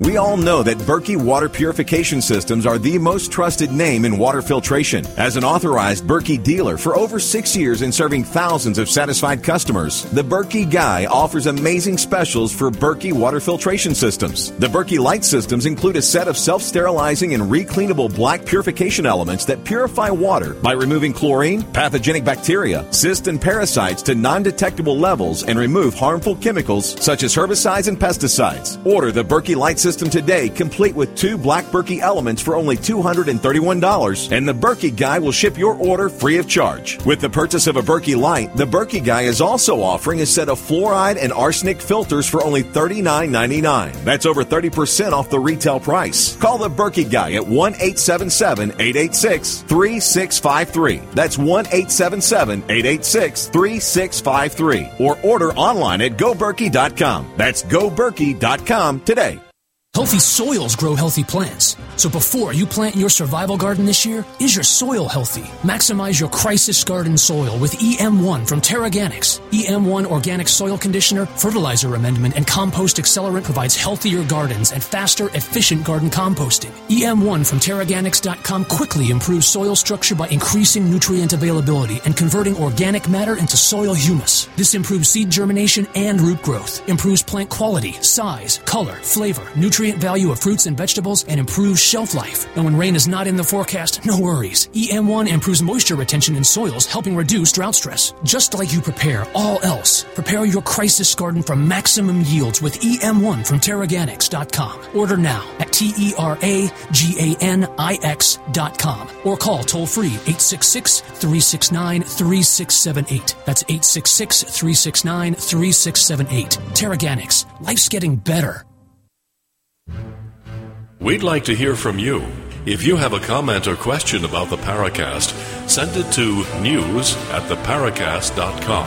That's news at theparacast.com. And don't forget to visit our famous Paracast community forums at forum.theparacast.com. We have Harry Drew, who has investigated for many years UFO crashes and landings in Kingman, Arizona. And what makes this all the more interesting is that the details you're providing, Harry, are far more descriptive than anything we know about Roswell. I mean, other than the crash and some basic stuff, a lot of the other stuff is very, very highly speculative. But you're giving us all sorts of inner details about the recovery operation. Yeah, where he said it it was a five day recovery process. This this is all news to me, uh, Harry. You you've uh, grabbed the old bull by the horns here. There should be tons of documentation, or I mean, I, I know you've dug up a lot of witnesses, and and and we do have a pretty compelling story here. But um, what actually do we have in terms of government documentation about this? I have You say government? Are you saying secret documents? I don't. I would never admit to having secret documents if I had them. No, I think what Chris said was government Okay? documents. Government documents. Yeah. They don't have to be necessarily secret. I have I have interviews with um, I have interviews with people who forbid the use of their name for real reasons, and um, I in fact went to someone who doesn't want his name used, but I can give away where it is. Uh, in regard to the third one on the 24th of May, I went to the head of security for the County Court of Mojave and described an area where these two strange looking men were taken.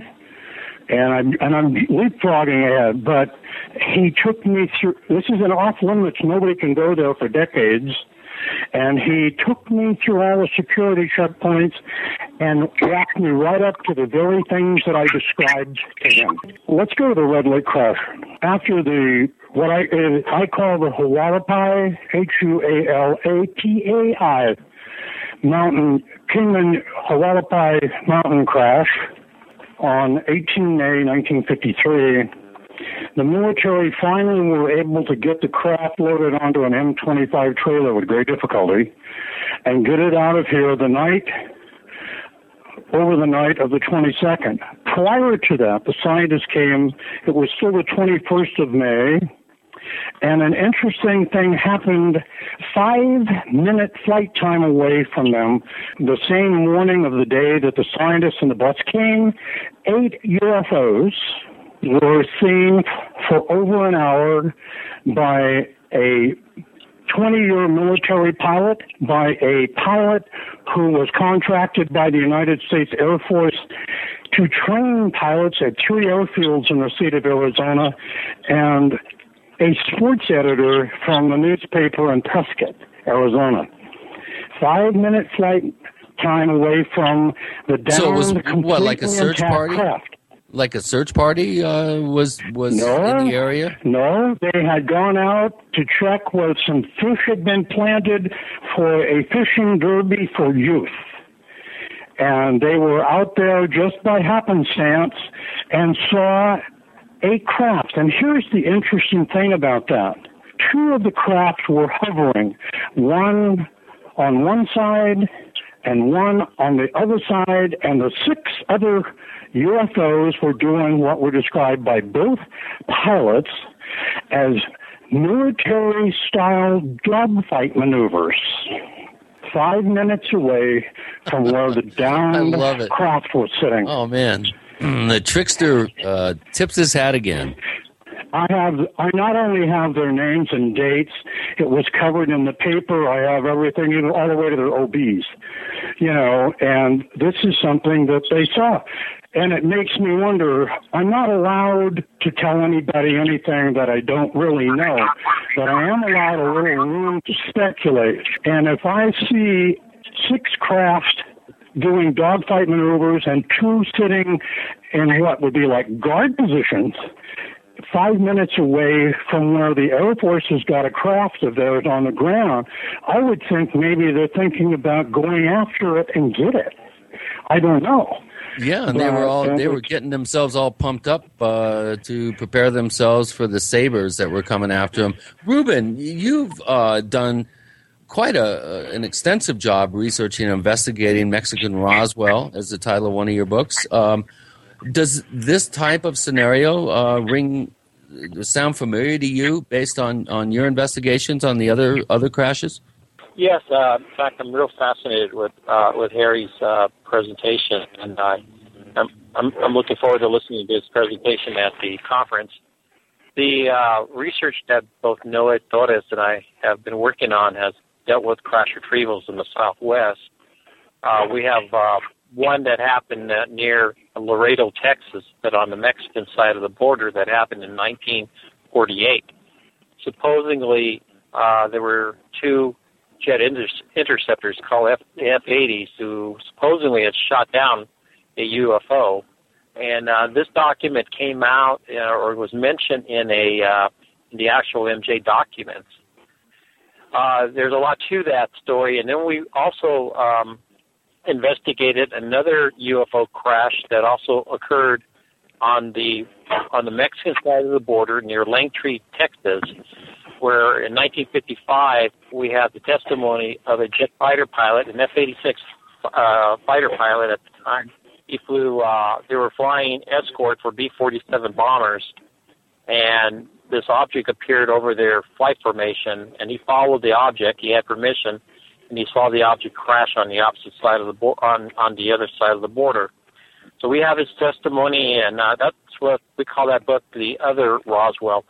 Uh, I need to go back to the first uh, case that I shared with you, uh, the 1948 crash. Uh, we uh, no, when we did some research, we we actually wrote a book. Uh, actually, Noe had presented this at the Laredo UFO Festival, and um, the, the title of that book is called Fallen Angel. But but we're starting to see a pattern here, Christopher, and as uh, listening to Harry about the uh, crash retrieval teams that are sent out immediately, and then the the cover up that takes place. Then, of course, there's the Mexico's Roswell that we were involved in, the uh, of, of, of an object that collided with a small airplane over the desert of Chihuahua, Mexico, in a little little area known as Coyame. And basically, that was an object collided with an airplane, and the Mexican soldiers went to uh, retrieve the airplane. They found the disc, but these guys were all the soldiers were exposed to something. They all died at the scene, and they were being watched by uh, U.S. surveillance, uh, which resulted in uh, helicopters leaving out of Fort Bliss and went to the crash site. They retrieved the uh, the saucer, took it back to the U.S. Close to the zone of silence is this that that confluence point between Tabasco, Chihuahua, and Sonora. Yeah, actually, there's a lot. There's a lot of crazy uh, anom- anomalous areas. I mean, the zone of silence. That's Mexico's Bermuda Triangle. We'll have to go into Uh, what that means and what is going to signify in a moment with Ruben Uriarte and with Harry Drew, with Gene and Chris. You're in the Paracast.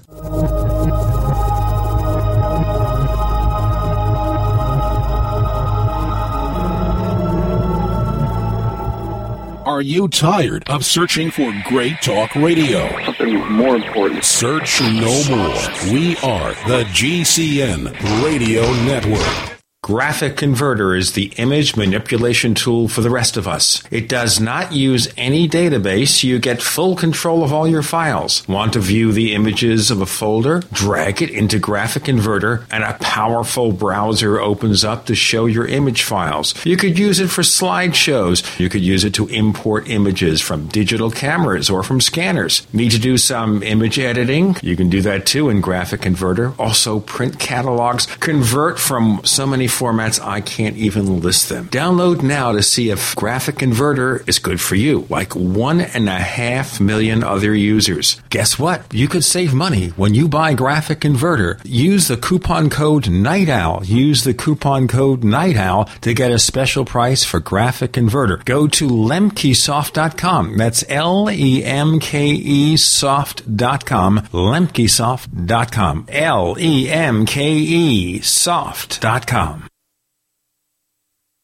Hello? Congratulations. For what? For losing all that weight. How'd you do it so fast? ASAP. ASAP, what? What's that mean? Are you ready to get as skinny as possible, as soon as possible, as simple as possible, and as sexy as possible? I'm listening. Then get with the ASAP program. It's real and it works. No smooth talk, no slick advertising, and no exaggerated claims of success. I've got to know more. Welcome to ASAP, as slim as possible. Whether you have 10, 20, or 50 pounds to lose, ASAP is your weight loss answer. ASAP targets the abnormal fat reserves and makes them available to be burned as fuel and contains no caffeine or hormones. Order ASAP at wholesale prices or join the team to share the business with others. Visit GCNteam.com or call 877-878-4203. GCNteam.com or call 877-878-4203. Lose weight and look great with ASAP, as slim as possible.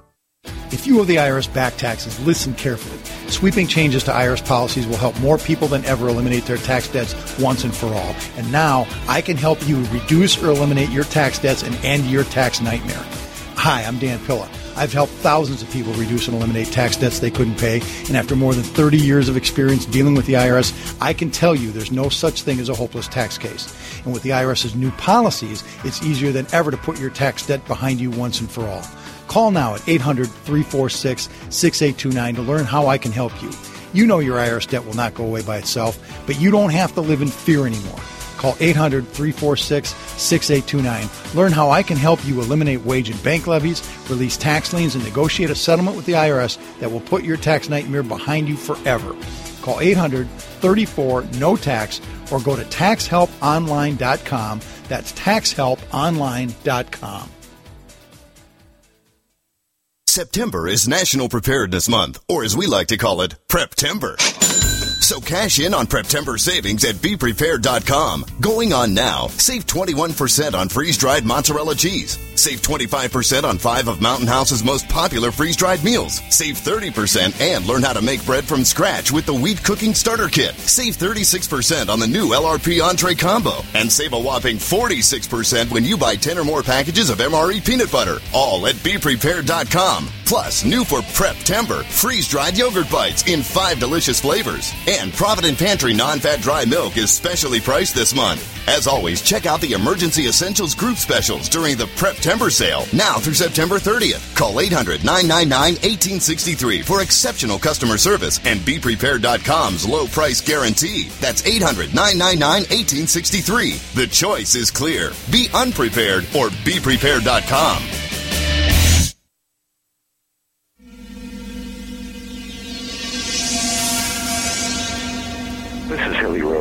and I hope that you do listen to the Paracast because you will learn a great deal about the paranormal. Ah, the zone of silence. Some people who listen to the show would prefer that Chris and I engage in silence, and we are silent when we have people like Ruben Uriarte and Harry Drew on hand to handle the Yeah, heavy Harry, lifting. man, you've really jazzed me on the uh, the Kingman case. I really don't know that much about it. I really am looking forward to uh, speaking with you about it, and and also the same, uh, Ruben. I think it's really important work you guys are doing. Um, obviously, Harry, you have really spent spent the time in the archives. You've done your digging. You've got you've got your research down, and, and really, my hats off to you to your to your uh, your efforts, and and you too, Ruben and Noe. Oh, thank you very much. Thank you very much. Uh, Ruben has left the building. I'm right here. Do you hear me now? Well, um, Harry, I mean, we kind of, I'm sorry I interrupted. We, we wanted to get Ruben in here. We've been dodging uh, traffic lights and dead spots, uh, trying to keep Ruben on the line. I wanted to include him. You guys are both, like I said, doing uh, really good work. And the Kingman crash, though, is um, a standalone event. We do have a number of eyewitnesses. We've got, you've been able to, to land some really good source sources. Wendell Stevens, you know, we could have a whole show just on Wendell, but in terms of the actual events um, that you're describing, this this could be a, a real dark horse case, I think, in the annals of crash retrievals. Why don't you talk uh, further about the the uh, Hualapai Mountain um, event? And you were in the midst of describing the recovery process there. Why don't you continue? All right, thank you. Um, I've really enjoyed listening to Ruben, and and he hit on something that I that I had suggested before that some of these early crashers. Um, and my and my consulting engineer, who I mentioned to you before, said he didn't know if it was an experimental craft or a UFO really there when he went with me to do drone flights, so I could get like six camera position angles to be able to look at the ground at 10 feet, 50 feet, 100 feet, and 300 feet, so I could really see what I need to see, and um, he said whatever it was, the government swept it under the rug. And it's really obvious where the craft was sitting. I don't know why, can't tell you why, but and the normal background radiation there is five times higher than like if you walk 50, 60 feet away from where it was really sitting. And it wasn't damaged, so I don't know, maybe it's sewage from the craft. How would I know? But uh, for some reason, it wasn't damaged. They had problems. The, it was sitting at an angle, and they had problems trying to get it up on the M25 trailer, which was built for tanks. And Bill Uhouse, who is deceased, um, talked about the same craft because he stated he saw the craft when it got to Groom Lake. And that's where the reverse engineering story came from, uh, and then the birth of what we would call Area 51, at least in the stories. I did not research all of that. That's any more than, than when Wendell handed off the crew, they didn't have a need to know about anything else that was allowed uh, or gone on with the crew. You just cut off from the information.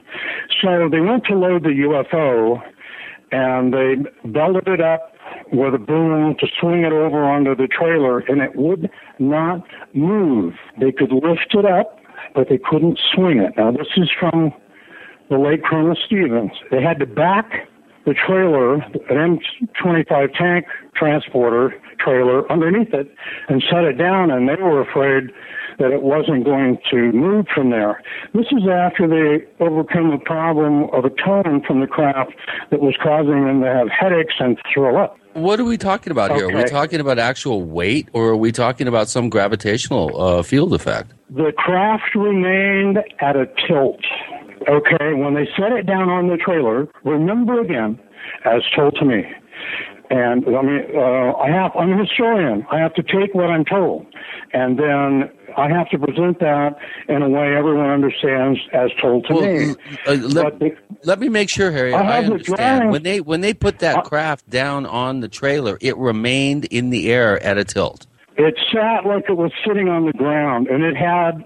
I did soil porosity tests there to determine why it was 20 inches in the ground. And the engineer that was on site that night, given 15 to 20 minutes only to inspect the craft, was told he was to, to determine the, the rate of fall and the forward speed at the time of impact with the ground. And he came up with a number like 20 FPS, 20 feet per second rate of fall. Well, you can take a spoon and hold it in your hand straight out and drop it, and it immediately goes to 32 feet per second per yeah, second. that, that doesn't make sense. Yeah. He said that in his report. This doesn't make sense because this thing should have been ripped to pieces uh, from the forward speed, but the fall rate is below what's natural. And so it had some kind of propulsion or something, and and, a, and um, maybe a stability. Now, this is all with the- with according to Wendell. Do we have any documentation to establish these facts? This is this is taken from the report taken by Raymond Fowler in an interview with with the specialist. He in turn Okay, okay. out- So this is this is Ray's Yeah. work. Okay, yeah. I was just All wondering if All right. if Now- this is Wendell's description of the scene. No, no, it's Arthur Stansel. Okay. Oh, I understand. All right. I'm sorry. okay, Continue. who was, yeah, and just think, you know, physicist and all of that stuff. Anyway, uh, the craft was loaded on, onto the trailer, and it didn't settle all the way down like gravity would normally make something just lay flat. So they propped it up. For sure, it would fall when they started to move, and they took it out of here. I know the direction it went, and uh, the Corps had the engineers had a barge ready, and they put it on a barge above the dam up on the Colorado, and took it from there straight up, you know, to uh, Groom Lake.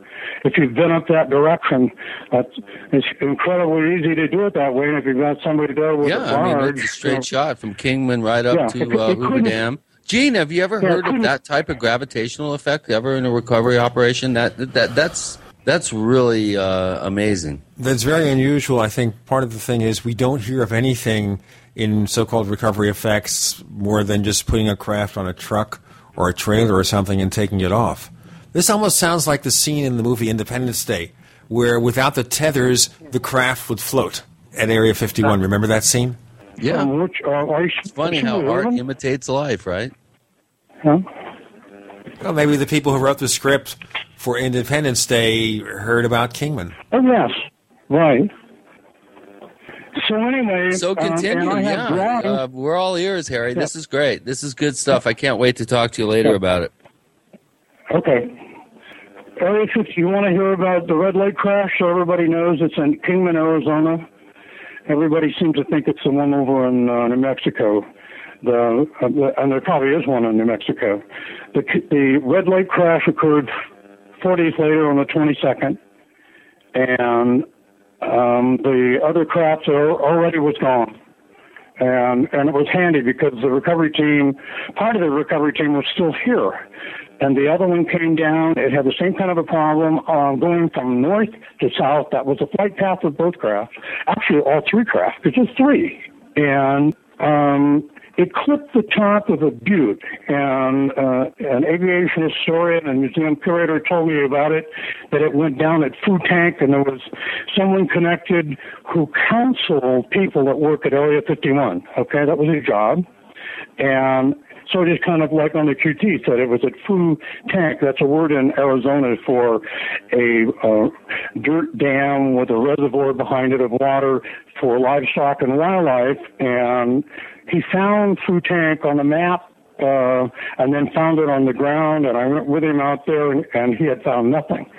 And I did the same thing with my consulting engineer. We did drone flights in the area, and I got to see it in a way people don't they can't see. And I found the impact scar where it ricocheted off the butte, overshot the reservoir, and crashed on the other bank. And then we'll get into more of the, the crash at Kingman that Harry Drew is referring to. Yeah. We have Ruben Uriarte joining us with Gene and Chris. You're in the Paracast.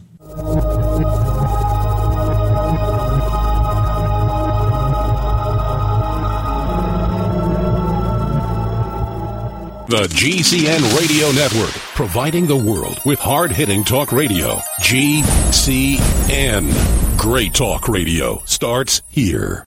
Whether it's personal mail, whether it's business email, you want reliable, dependable delivery, freedom from spam, freedom from viruses. Well, Polaris Mail offers professional email hosting services for your personal or small business use. Each account uses 25 gigabytes of storage, an easy to use webmail interface, and full mobile sync. Sign up today for a 30 day free trial at polarismail.com, polarismail.com. So here's what happened. I was placing an order online. The site went down. It just stopped responding. It took hours before it returned, but I'd already placed the order with another company. If your site goes down, you could lose business. And if you have a business or personal site, you'll want to know it's easy to run and it will stay online. At iWeb, your site is hosted on one of the most reliable networks in the world. Check it out. iWeb.com. That's iWeb.com.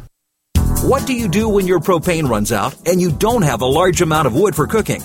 That's when you need a Grover rocket stove from StockStorage.com. The Grover rocket stove starts easily with any combustible material like junk mail, small twigs, leaves, weeds, or dry sagebrush. Then just add a small amount of kindling wood and you'll be cooking entire meals in minutes. Grover rocket stoves are made right here in the USA and are built to last a lifetime using heavy duty thick gauge steel and are painted with high temp paint to withstand heat. Go to StockStorage.com and see three great Grover rocket stoves stainless steel, heavy duty, or our original Grover rocket stove for only $135 and get free shipping to the lower 48. For phone orders, call 801 361 6984 or go to StockStorage.com.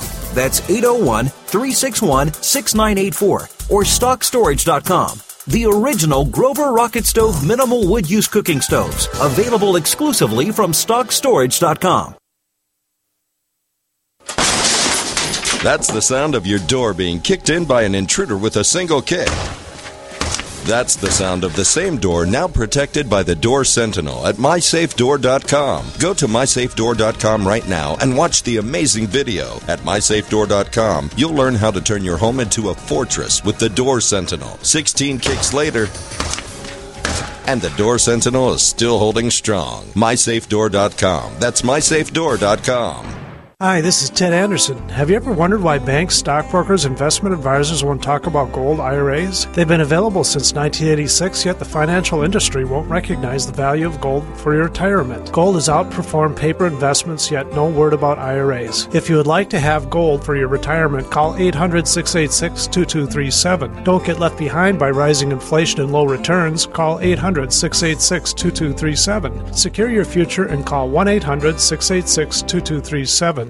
Digestive health is the key to wellness and elimination of toxins. That bears repeating. Digestive health is the key to wellness and elimination of toxins. And Pro EM1 Daily Probiotic Cleanse is the key to digestive health. Pro EM1 is a powerful liquid probiotic, strong enough to cleanse, gentle enough to use every day. Pro EM1 is dairy, wheat, and soy free, contains all natural and certified organic ingredients, contains no preservatives or animal products, supports a healthy digestive and immune system, supports weight loss, improves absorption of food nutrients, aids in controlling yeast infections, is never freeze dried, and uses three groups of live, viable, beneficial microbes to cleanse and remove toxins. Order Pro EM1 Daily Probiotic Cleanse at Teraganix.com, spelled T E R A G A N I X.com, Teraganix.com or call toll free 866 369 3678. That's 866 369 3678. Pro EM1, the raw probiotic. Hi, this is Ted Phillips, listening to the Paracast, and it's as good as it gets, believe me.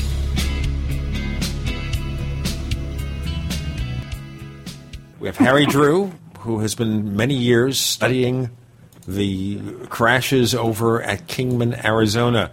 Ruben Uriarte joining us with Gene and Chris here in the Paracast, and we were immersed in a very lengthy conversation with Harry. Please continue. Yeah, it's uh, fascinating stuff. Oh, okay.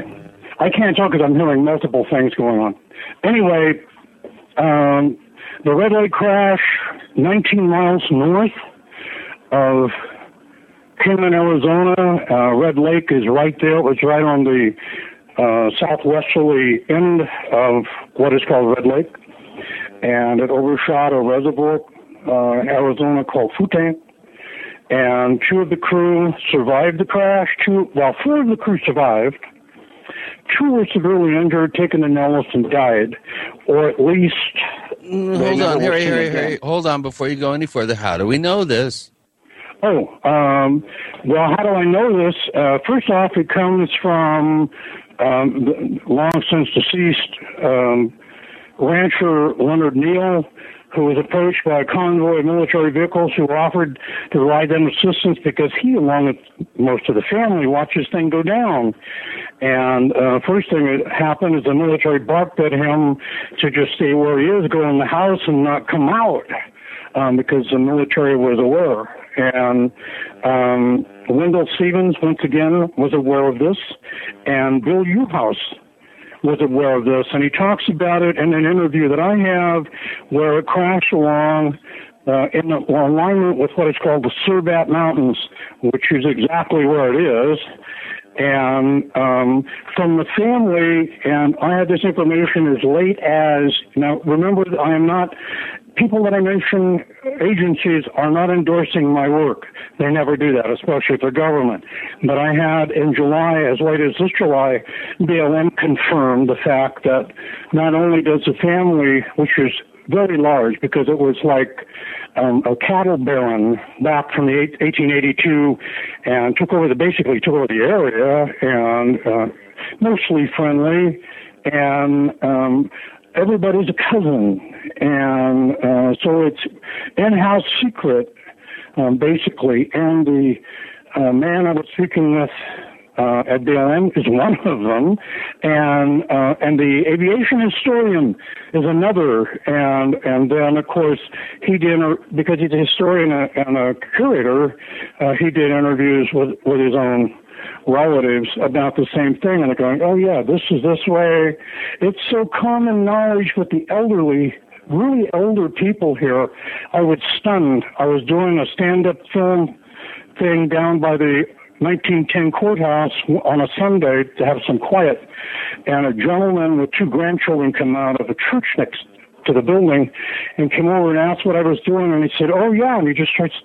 He was telling me things I hadn't even heard yet you know, it was amazing. And uh, so it's like they aren't going to talk, and that's explained and both the first thing that I'm releasing, um, Hidden in Plain Sight, the King UFO Crashes, which is a pre, is a it's a pre-release ahead of Terminal Approach, the King UFO Crashes, which right now is being considered for some other things beyond just my doing a documentary DVD on it. So, and uh, but so I have, oh, I don't know, uh, 15 witnesses, along with Bill Uhouse, along with uh, the late Colonel Wendell Stevens, and uh, I feel that there's enough information based on that, and the fact after inspecting in my field work. Harry, I know that this is going to get confusing, but there's so much minutia here that we have to kind of step back and look at this. Okay, once again, we have the original incident you told us about, which was basically a landing but not a crash, but it seemed that the craft was unable to take off again. And then we have a crash you're telling us about now. How many total incidents are we dealing with in Kingman? No, he, he got back. He, he was beyond the second one. He was talking about the third one. It's not my fault.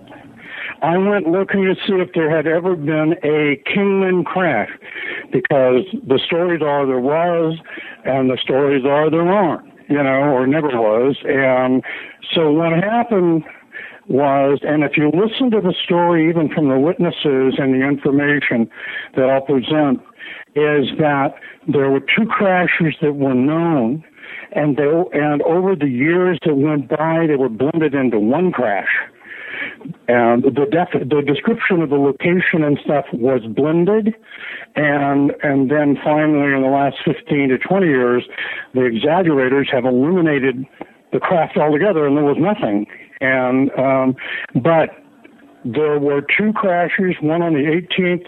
Well, I'm sorry. There was a landing of a flying saucer. That's what they call it. Okay. And so it isn't unidentified.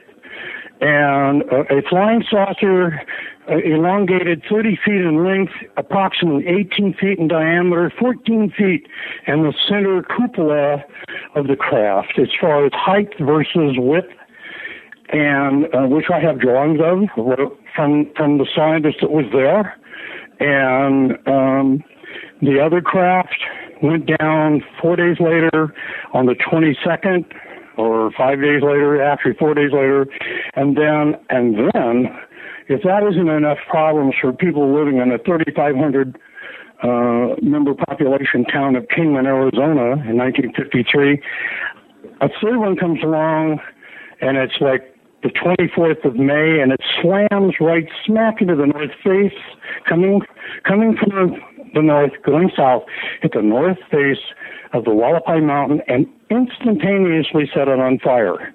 And which the response is they've got to put the fire out. And at the scene of the fire, two men inappropriately dressed for the area and um, strange looking by description by the even the local newspaper were apprehended and they were escorted by a Forest Service worker to the sheriff's office in the 1910 Mohave County Courthouse basement, which is below grade, meaning there are no doors or windows to the outside. It is a cast in place concrete and steel reinforced structure that still stands. It has a ceiling, which would be a floor on the next floor above, of about 14 inches thick concrete, all side walls, no way out, and it was the sheriff's office with four deputies and three, and there were locked doors, two doors to get in and out of the, the main area. These two people, two strange looking men, were put in an a was later called an interrogation room. They called it a detention room at the time, locked in because the sheriff wasn't there. This is this is like Mayberry, and and he's down at the stream fishing or whatever. I'm just teasing. He, we had a big job. So what happened? largest. Cut to the chase, brother. Cut to the chase. What happened? Yeah, what happened? They got the, they got the sheriff. The two guys are locked in the the two strange-looking men are locked in a room. The Forest Service worker sits on an oak bench outside the door, which is there at this moment. I have photos of that. And the sheriff came up. He was briefed on what happened, told them to open the door. They stepped in. Nobody was in that room. They would have I had love to it, have Gene. passed. Gene, They there we go. had- It's a trickster. Yeah. Of course. That document is from the museum here, and uh, and made front page as far as um, the strange-looking man brought down and, and the whole thing. The interesting thing to me, because I won't show this story yet because it'll be with terminal approach, is this happened another time. And there was a different kind of response, but this time the sheriff did nothing. He didn't have them seal the building, uh, close off the roads, there weren't many, uh, to Kingman, and issue an APB. Nothing. It was like, let's all go have dinner. And two guys, two, they're identified, they're in the, they're in the uh, UFO file at the museum. And they just vanished off the face of the earth. I can't tell you how. Vanished And off the face of the earth. They just disappeared. They beamed up. They said, Scotty, Yeah, beam me uh, up. Yeah, they got past a guy sitting at the door. They got past four deputies. Went out three locked doors. Yeah, I love Nobody when. Scotty's there right on, you know, right at the end of the episode. Boom, Scotty, get us out of here. Boom. Yeah, or you know, there you go. I can't do that. A, a person might speculate that they were they were sending a message out to the people, you know, like the Forest Service worker and the deputy. We aren't the droid you want, or something. You know, right out of like what you see in a science fiction with Star Wars. Right. And, uh, uh, We or are not teleported. right. I don't know. I'll tell you what, I know this that we're talking to Harry Drew and Ruben Uriarte with Gene and Chris until we beam up. And I know some of our critics have said that we should have beamed up a long, long time ago. You're in the Paracast.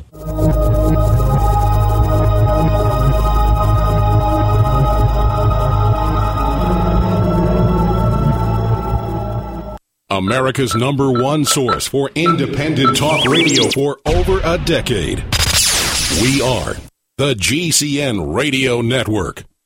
Hi, this is Ted Anderson. If you'd like to listen to GCN programs on the go, I have great news. GCN has created a Droid and iPhone application, and it's free. Just as easy as going to GCNlive.com, click on the banner, and download. Before you know it, you'll be listening to your favorite hard hitting GCN shows, live or on demand, right on your Droid or iPhone, 24 7 and on the go. So download the Droid and iPhone app free by clicking on the banner at GCNlive.com. Thanks again for listening to GCNlive.com. Again, that's GCNlive.com. We the people grow cotton, weave fabric, engrave ink, embed strips and fibers to protect from counterfeit, then carting to a private bank, having it lent back at interest, forcing taxes to service debt. This capitalism, or was Jefferson correct when stating a central bank issuing the public currency is a greater menace to the liberties of the people than a standing army? Ted Anderson, I'm placing a free silver dollar in a book that explains our monetary system. Call for your copy, 800 686 2237. It's time to understand the system. Call 800 686 2237. That's 800 686 2237.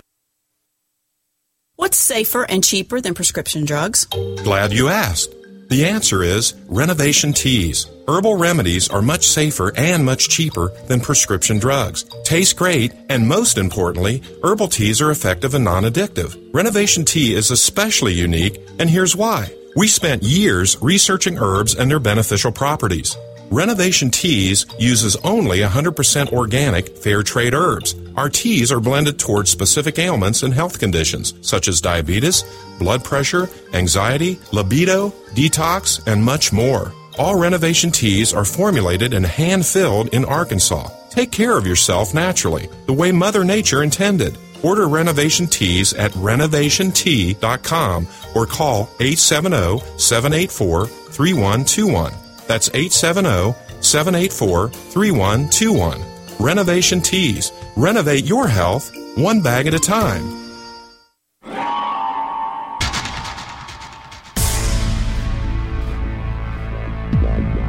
Welcome back to the Paracast, the gold standard of paranormal radio. And now, here's Gene Steinberg.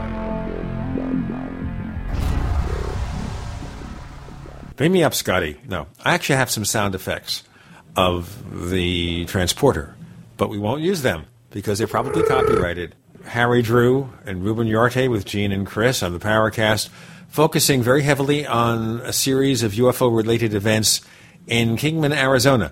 let's find out from Ruben what uh, you're going to be presenting at UFOCon uh, this coming weekend in San Francisco down at the Santa Clara Marriott. Ruben, what are you going to be talking about? I, I'm actually the the first speaker that kicked off the event, the entire conference. They gave me the honor of doing that. but uh, it, it's only for a 30 minute presentation. I'll be sharing the podium with uh, with my former assistant state director uh, Lester Velez, who will be uh, talking about OPUS, which is the Organization Paranormal Understanding and Support, an organization to assist abductees or people who have had paranormal experiences. We have a, a I sit on their board, and we have a referral network where we have uh, psychiatrists or hypnotherapists, who work with these people. Now, my presentation, uh, it's a little bit uh, of everything that I, uh, why I got involved in, in this whole phenomena. I, uh, I'm going to be talking about the research that both my co-author and Noe and I have done in the Southwest on the three crash retrieval cases well, we'll be talking a bit about the uh, aliens in the forest. The uh, that was the uh, the last time you had us on about the gentleman at uh, the bow and arrow, uh, which generated an incredible amount of uh, activity on that particular show thread at uh, forum.theparacast.com. It was one of the most popular threads uh, for months, Ruben. I, I know you tuned in and chimed in once or twice, but uh, a fascinating yeah, case. So, what what other things are you going to be covering? Uh, from there, I'll be go- talking about as well as uh, MUFON in general. But I, I have some statistics I wanted to share with you. Actually, you're the first you're the first uh, radio show I'm going to share this because I think what people need to know is what's happening in our skies. And because I I am the Northern California State Director, and I'm also involved as the Deputy Director of, of Investigations. I, I report directly to our Director of Investigations, who I, I, I oversee the international scene. I work closely with other countries. But I but in terms of categories and, and statistics, we have a database uh, that Gene and Chris that uh, we started in year 2000, and up to now uh, we we've had over 38,000 uh, cases that that have been reported to us sightings just a variety of, of, of uh, from objects. We have 23 categories where shapes of objects that people report ranging from star-like, circles, sphere, triangles, discs, fireballs, cigar, egg-shaped boomerang, and that. One thing uh, that Harry was talking about uh, is the the whole thing about uh, objects that are uh, landing uh, hovering. Let me, let me find it right here. Landings, hoverings, and takeoffs. And I want to give you. I have a I have a breakdown of statistics here. Back in, I only focus on four years. From the year 2000, we had in the year 2009, we had over 337 uh, reports of, of landings, hoverings, and takeoffs. The following year, we had 279, so it dropped down. Uh, it dropped down slightly to 258 in the year 2011. Right now, although it's 2012, I only have eight months of reports. We have 137, but so here we have 337 uh, in 2009 of reports of landings, hoverings, and takeoffs, and then it uh, dwindles down to 137. The reason why I bring that up is that I'm, I'm really more fascinated with the reported uh, uh, entities, reports on entities that might be tied in with the actual landings or possibly with abductions. Let me give you a snapshot of what happened here. We had over 391 reports of, uh, of entities back in 2009. It dropped down to 141 in 2010, and it really dropped down to 69. So from three, three, 391 reports 69. Now it's gone up to 149, uh, 149 reports in 2012. You, I, I know people get bored with statistics, uh, but when you're able to, to uh, analyze what what the heck is happening in our skies by by type by shapes of objects, um, you know I could tell you like you know I have the same breakdown for for flying saucers, oval shapes, boomerangs. So guess what's the biggest, most reported uh, statistic wise, what what shape, what object is being reported out there, uh, Chris? Jeannie? Uh, either an orb or a triangle.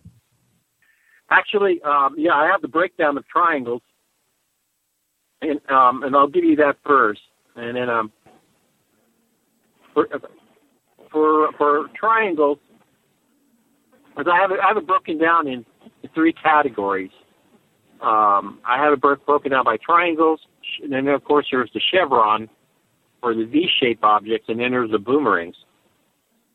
But for uh, for for triangles, for triangles, and this we're talking about the Belgian type triangles uh, uh, there.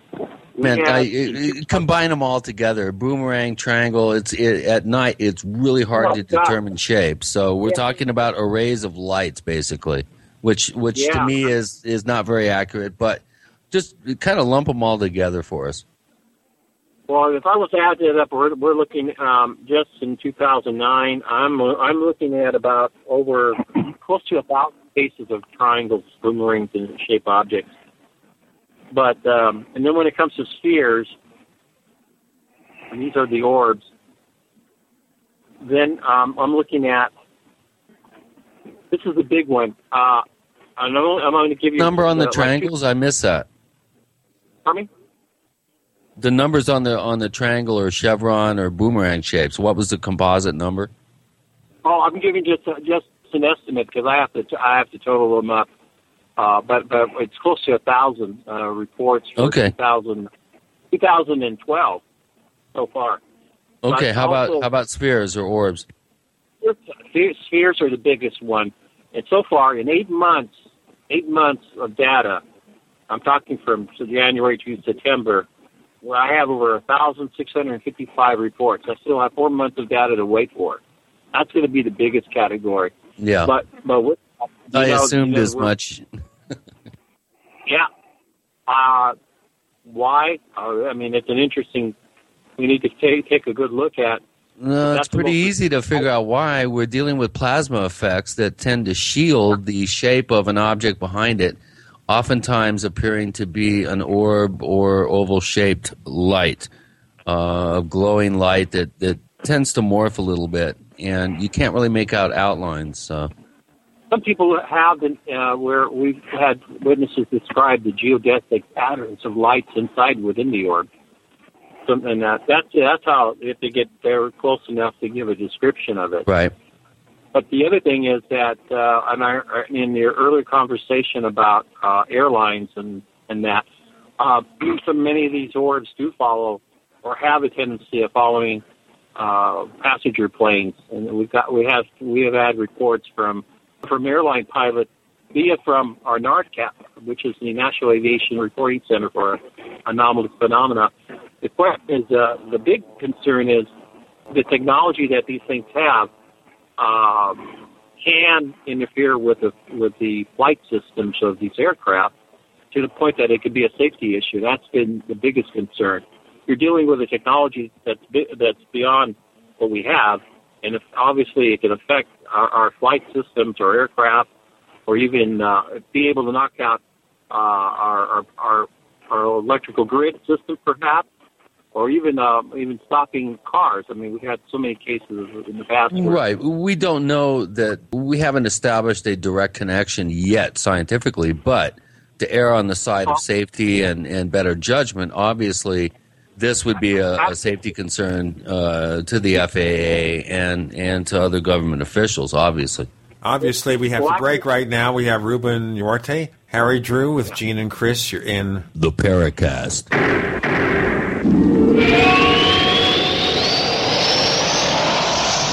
Hey neighbors, you've seen all those crazy, wacky products on TV. The perfect tortilla, easy covers, hot booties, furniture fix, petty spin, and more. Where do you find all that stuff? You go to asseenontv.com because this is the one-stop source for all of these TV goods advertised. Find all your favorites as seen on TV. Check them out as seenontv.com. And by the way, save 10%. Here's what you do. Use the code SEEN1, S-E-E-N number 1, SEEN1. Go to asseenontv.com to order. Save 10%. Purchase this summer's hottest as seen on TV items, save 10%. Or call 1 866 277 3366. 1 866 277 3366. The code SEEN1 to save 10%. On the average, Americans work between 45 to 50 years, hoping to build up enough wealth to retire and live out their golden years. Unfortunately, with taxation, the rising cost of food, energy, housing, and medical, many retirees are forced to live below the poverty line. Is this a flaw free enterprise, or is our monetary unit we call the Federal Reserve Note forcing us into perpetual debt, ensuring inflation and higher taxes? These questions and more can be answered by reading G. Edward Griffin's book, The Creature from Jekyll Island. Congressman Ron Paul states it's what every American needs to know about central bank power. A gripping adventure into the secret world of international banking cartel. Hi, this is Ted Anderson. I will give a silver dollar from the early 1900s to anyone who purchases this book. Call 1 800 686 2237 and order a copy today. It's critical that the public be made aware of the system. Call and order your copy today at 1 800 686 2237. That's 1 800 686 2237. What's safer and cheaper than prescription drugs? Glad you asked. The answer is Renovation Teas. Herbal remedies are much safer and much cheaper than prescription drugs. Taste great, and most importantly, herbal teas are effective and non addictive. Renovation Tea is especially unique, and here's why. We spent years researching herbs and their beneficial properties. Renovation Teas uses only 100% organic, fair trade herbs. Our teas are blended towards specific ailments and health conditions such as diabetes, blood pressure, anxiety, libido, detox, and much more. All renovation teas are formulated and hand filled in Arkansas. Take care of yourself naturally, the way Mother Nature intended. Order renovation teas at renovationtea.com or call 870 784 3121. That's 870 784 3121. Renovation Teas. Renovate your health one bag at a time. Digestive health is the key to wellness and elimination of toxins. That bears repeating. Digestive health is the key to wellness and elimination of toxins. And Pro EM1 Daily Probiotic Cleanse is the key to digestive health. Pro EM1 is a powerful liquid probiotic, strong enough to cleanse, gentle enough to use every day. Pro EM1 is dairy, wheat, and soy free, contains all natural and certified organic ingredients, contains no preservatives or animal products, supports a healthy digestive and immune system, supports weight loss, improves absorption of food nutrients, aids in controlling yeast infections, is never freeze dried, and uses three groups of live, viable, beneficial microbes to cleanse and remove toxins. Order Pro EM1 Daily Probiotic Cleanse at TeraGanix.com, spelled T E R A G A N I X.com, TeraGanix.com or call toll free 866 369 3678. That's 866 369 3678. Pro EM1, the raw probiotic. We'd like to hear from you. If you have a comment or question about the Paracast, send it to news at theparacast.com. That's news at theparacast.com. And don't forget to visit our famous Paracast community forums at forum.theparacast.com. With Gene and Chris, you're in the Paracast. We have Harry Drew and Ruben Uriarte. When we broke, Chris was talking with Ruben about different reports and different theories, and let's continue with that. So, Ruben, so we have what a thousand, let's say, roughly uh, triangle, chevron, uh, boomerang shaped objects versus sixteen hundred spheres. Yeah. So, so spheres is number one. Triangles would be number two. What would be number three? Flying saucers. They're big one. So, conventional structured flying disc type, you know, Flying convex disc type reports. There's another category called oval shape, which I, I, I would think I would uh, combine that with the flying saucer. It could be a sphere too, uh, looked on, you know, from an oblique angle or something.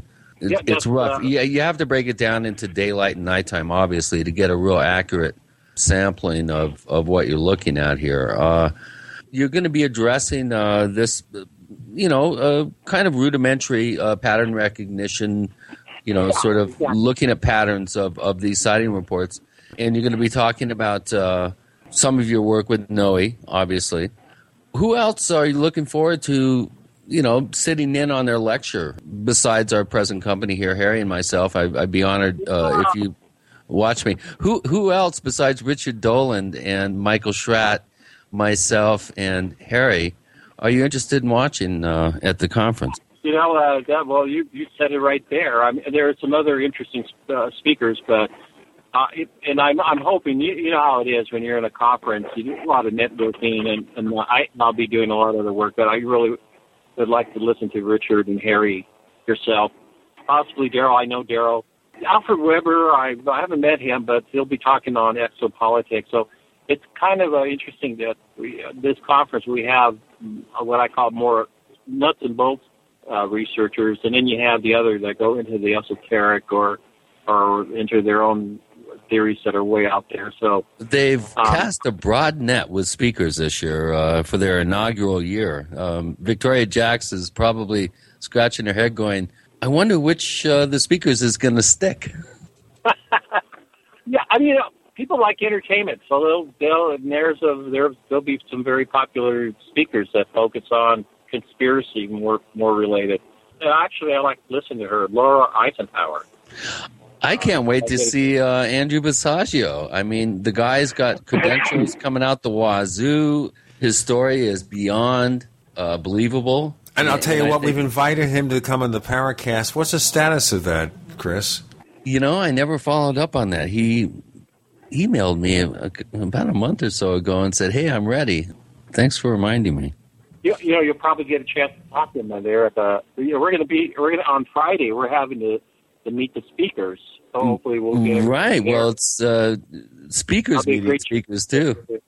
I'm looking forward to it. Yeah, you know, I, I want to go back to uh, the Harry's uh, uh, presentation here because it, you know, the '50s was really a very interesting decade um, where you had the uh, back in '52, '53, uh, the, the Pentagon ordering uh, the Air Force and Navy to shoot down UFOs at that time, and then you had all these other other incidents, and then of course Hollywood was also coming out with some very interesting movies, some great classics, and the, my favorite uh, dealt with is, the Thing. Remember that one? The The 1951 thing from uh, another world. yeah, I, I that's my favorite. That's my favorite. But it deals with you know it's three years after Roswell, and it deals with the whole thing of, of disclosure and cover up, and you know, and, and a crash retrieval out of the uh, of the ice there in the Arctic. I it, it's very very convenient. I mean, it fits in with what's going on today. Of course, uh, you also had you know we're talking about what what what is it that could have why we have these so many flying saucers or so many discs crashing and coming up with the various theories. And I, and I was thinking of that movie in 1954, Earth versus the Flying Saucers, where the scientists trying to figure out the way to knock out these flying saucers. Was They were come up- using some kind of high frequency sound exactly. to bring it down. And that was the film, by the way, very interesting thing about Earth versus the Flying Saucers. A little bit of history here. Cool. What happened here is the studio that produced that movie, and the special effects were by the great Ray Harryhausen, who did a lot of stop motion animation. They bought one of Major Keyhoe's books, and they used it as a raw outline for a very traditional aliens on the loose kind of science fiction film. But it's interesting that Keyhoe obviously was very, very upset with the finished product for reasons that were obvious when you see it. As it goes, of the films of the era of the 1950s, Earth versus the Flying Saucers was one of the better ones. But you have to think of Keyhoe's reaction because they bought his book and wove this science fiction movie about it. And that, my friend, is the rest of the story. Ah, very good. Thank you. And of course, uh, there was other great movies too. But uh, you see what was so much that was being focused on. It's one of those fascinating decades uh, that I'm, I'm always interested in listening about crash retrievals and interviewing witnesses that that uh, lived during that time, like the, our our our witness in the other Roswell, where he was a fighter pilot. Um, and he was flying his F-86 and came across that that object flying over his flight formation. Unfortunately, we have uh, he was still alive, and we were able to spend hours with him uh, over his over his uh, testimony. You know, I have a kind of a rough question here that is interesting. That is, with these particular episodes, we know with Roswell, we had several official explanations from the Air Force or the U.S. government about it. We had no response with regard to Aztec. Did the government have any official comments to make about any of the episodes of Kingman? This could be either you, Ruben, or you, Harry, to answer. Um, officially, yeah, nothing from officially. If you're asking me, Okay. So there's no That's response. As far as they're concerned, it never happened. I can tell you one thing if you uh, give me just a second. Arthur Stansel, who was the specialist uh, who was on Upshot uh, Knothole nuclear bomb tests, which, by the way, did not happen on the dates. There were two bomb blasts. They didn't happen on the dates that the, the, the craft went down. Uh, so that kind of takes away EMP effect stories. But one of the things that he mentioned was he actually thought, because they told everybody on the bus that they were being taken to examine a highly secret experimental Air Force craft. They just kind of took that as the gospel. And three weeks later, after he had long since returned back to where he worked, he went to a drive-in theater, and here was the colonel who had them take the uh, oath, raise their right hand, and take the secrecy oath on the bus before they left. And uh, this colonel was involved with Operation Blue Book. And then he said, I realized that wasn't a super secret experimental Air Force plane. It was, in fact, a saucer, a UFO. And but they took things literally in 1953 in a way that we don't do now. This break we have to take literally. We have Harry Drew and Ruben Uriarte. You're on with Gene and Chris. You're in the Paracast.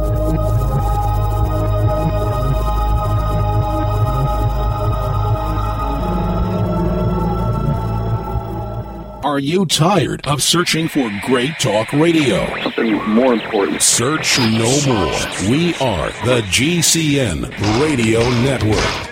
Graphic Converter is the image manipulation tool for the rest of us. It does not use any database. You get full control of all your files. Want to view the images of a folder? Drag it into Graphic Converter and a powerful browser opens up to show your image files. You could use it for slideshows. You could use it to import images from digital cameras or from scanners. Need to do some image editing? You can do that too in Graphic Converter. Also print catalogs. Convert from so many formats I can't even list them. Download now to see if Graphic Converter is good for you, like one and a half million other users. Guess what? You could save money when you buy Graphic Converter. Use the coupon code Night Owl. Use the coupon code Night Owl to get a special price for Graphic Converter. Go to lemkesoft.com. That's L E M K E soft.com. Lemkesoft.com. L E M K E soft.com.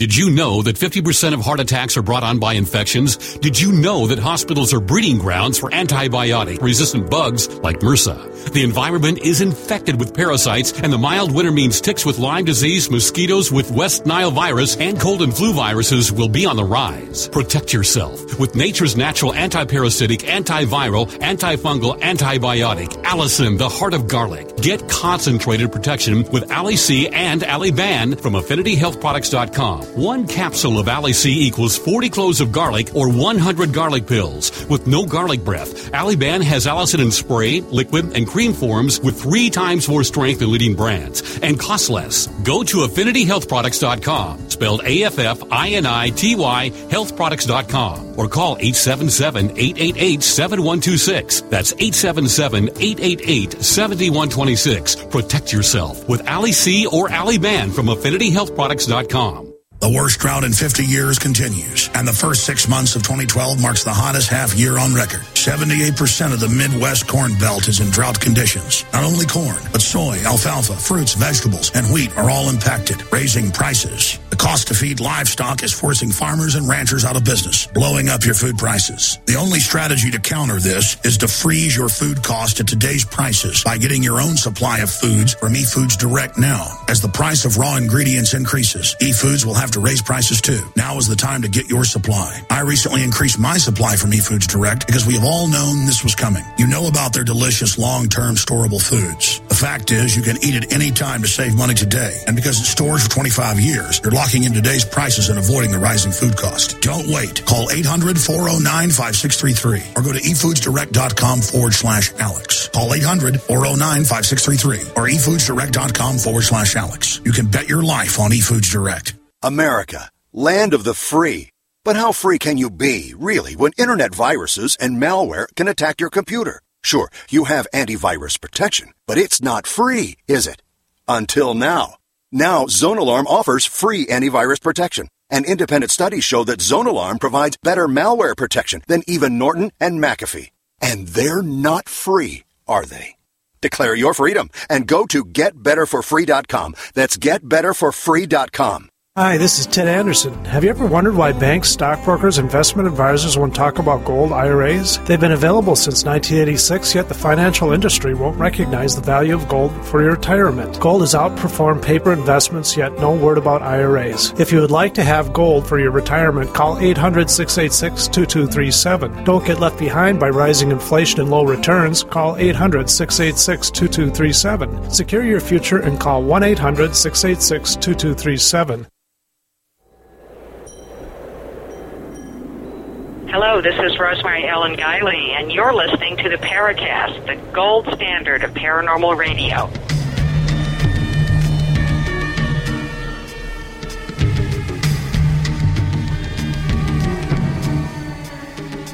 I think, ladies and gentlemen, you have to realize when Chris starts talking like that, he is wearing his trickster hat.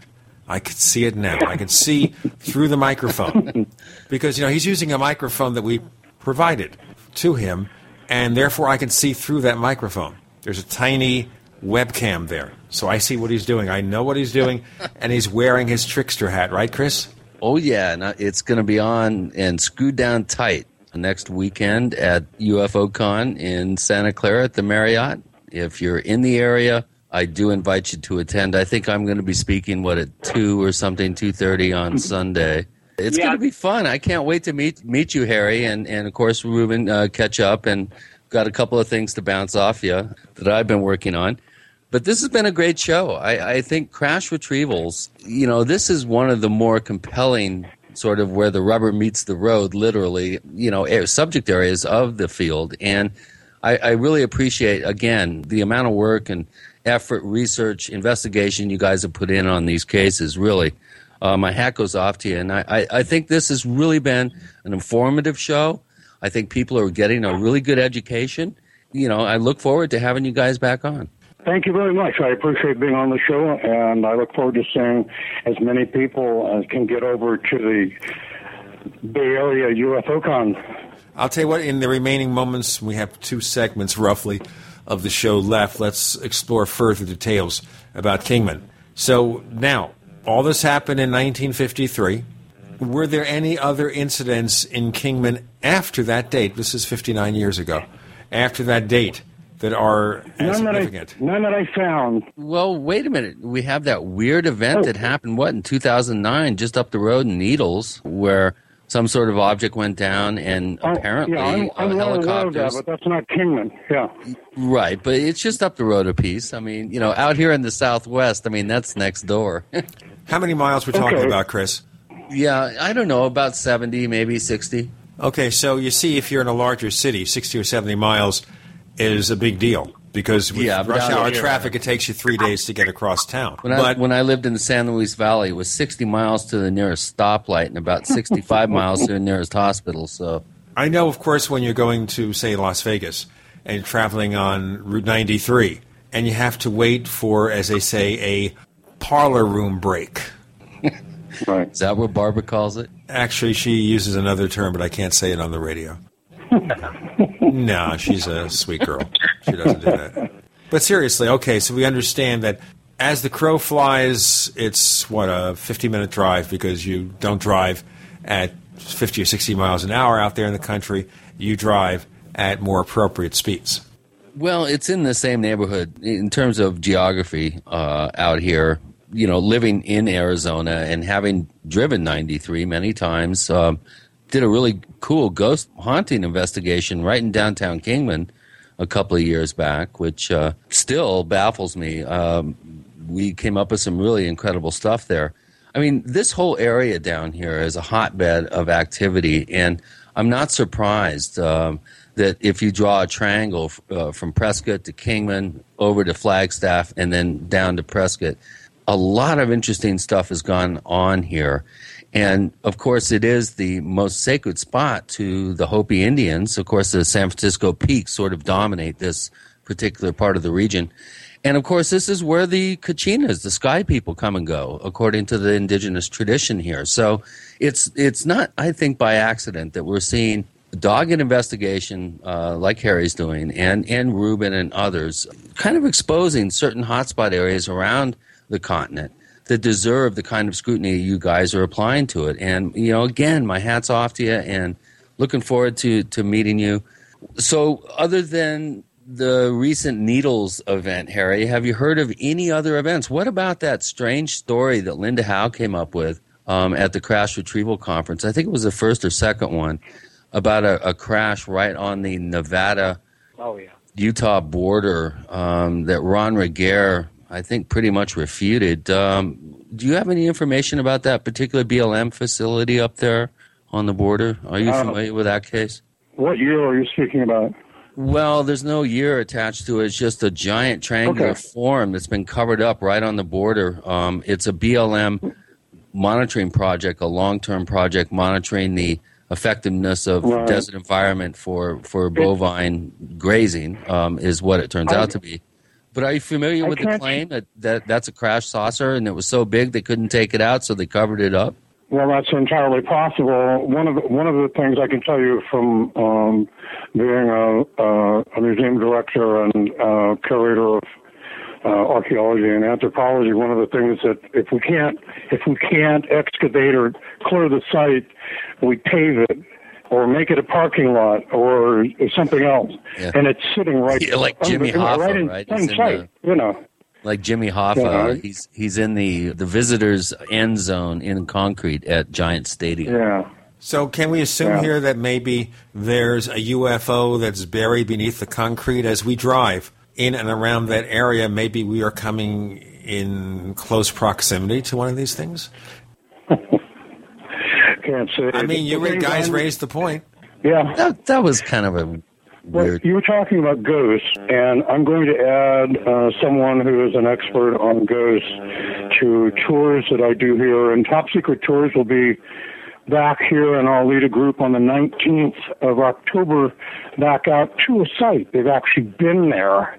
And uh, it's the kind of thing where when I show them what I'm going to show them, and then they actually see it, uh, you can hear them gasp for air because it's so startlingly real. Because the clue that I got that led me to the the main site was something nobody knew about, any, including me, till I got it, and it was the roadmap. It was the key that unlocked that lock to the last thing I needed to know to actually find the place that would lead me right straight to where the site was. And with that, um, with what I'm going to do, other than directly with Top Secret Tours, but through Alp Ventures, is I'll do some tours there. And I have a, a good friend who's an expert on the ghosts and they do a bump in the night here in Kingman, and he can start off the tour and take people to these places. And so that's an opportunity for anyone that's listening if you've ever wondered. We've already had a couple of the ghost hunters that were, um, were over here looking at stuff without me. The Brunswick Hotel, um, I and this comes from my own personal experience and, and being involved in an investigation. There's something weird about that place, and, and we did get get some evidence that um, is quite compelling. We should probably do a a whole show just on on the the variety of of unusual phenomena that have been reported in and around, you know, right in and around uh, Kingman. But uh, so you're involved in in now uh, promoting tours and and helping uh, guide people to sites and that sort of thing.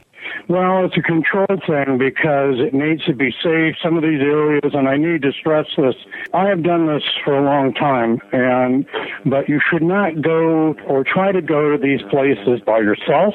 You should not go with anything less than a four by four four wheel drive and, and another person with one in case you're broken down, you're out of tele, you know, you're out of cell phone range, you are in extremely remote places and there are dangerous things that live here. Uh, 11 of the 15 state poisonous creatures are here, including the Mojave green. And it wasn't until a couple of months ago that I saw my first Mojave green at the BLM office that wasn't green. And I thought about the butte that I climbed three times to look at the scar from the Red Lake vehicle. You know what? I Uh, listened to where- this, and maybe I don't want to go on this trip. I'll have to see. But despite no, no, that, no, no, we have Harry not- Drew. Not Come on, we're I talking gotta about do a break, getting out in Bryce. the field, do man. break. Doing, yeah, rolling your sleeves up. I got to do a break. Hey, I'm late for the break. Harry Drew with Ruben Uriarte, with Gene and Chris, and Gene does not wish to leave his palatial estate. Actually, it's a shack in downtown Scottsdale, Arizona. With Gene and Chris, you're in Paracast.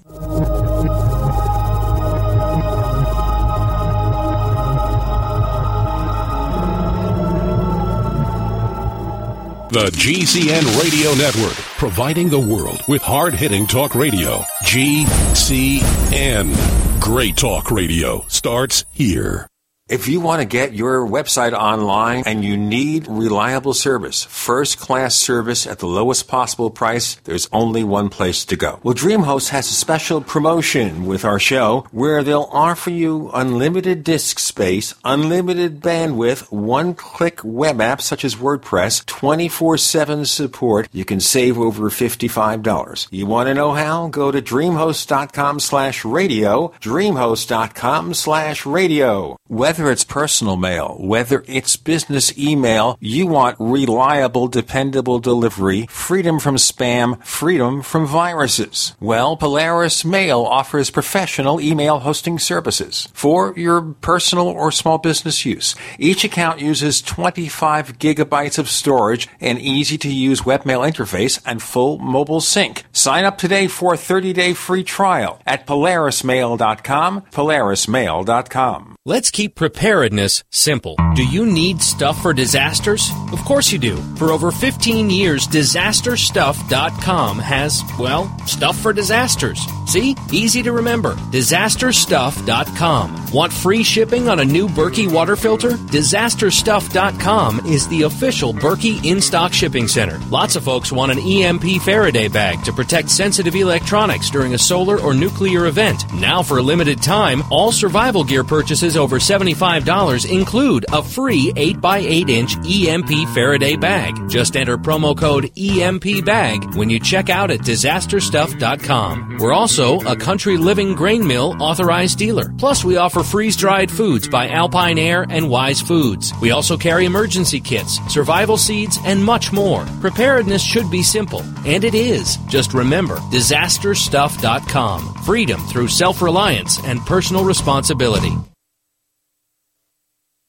American gardeners and fellow patriots, make the right choice with your money, time, and your family food supply. Choose 100% pure heirloom seeds in the Survival Seed Vault from MyPatriotSupply.com. Why spend more? The Survival Seed Vault from MyPatriotSupply.com is only $37.95 and includes 20 varieties of pure, hardy, easy to grow heirloom seeds. Yes, only $37.95. That's 70% less than our competitors. You could buy three Survival Seed Vaults for less than one of theirs. The Survival Seed Vault from MyPatriotSupply.com Includes detailed planting and seed saving instructions and ships same day. Plus, all orders over $49 ship free. MyPatriotSupply.com is American owned by patriots like you, passionate about freedom and preparedness. Call now 866 229 0927. That's 866 229 0927. Or discover more emergency preparedness items when you order at MyPatriotSupply.com. Choose the original. Choose the Survival Seed Vault at MyPatriotSupply.com. Every day, nearly 3,000 families enter into foreclosure and face losing their home. If you're currently behind on your mortgage, you can still avoid foreclosure. You can save your home, but you need to act now. We're Allied State Foreclosure Services. We're experts in saving homes from foreclosure. With just one phone call to us, you can stop the foreclosure process, lower your monthly mortgage payments, and save your home. Call now. The call is free with no obligation. 1-800-597-8843. Call us if you've been threatened with foreclosure, denied loan modification, or missed a payment on your mortgage. If you've been a victim of a predatory loan or are upside down on your mortgage, even if you've lost your job and you're worried about losing your home, don't wait. Call us now and let us help you save your home. You've worked hard to build a life with your family. Let us help you keep your home. Call now before it's too late. 1-800-597-8843. 1-800-597-8843. 1-800-597-8843.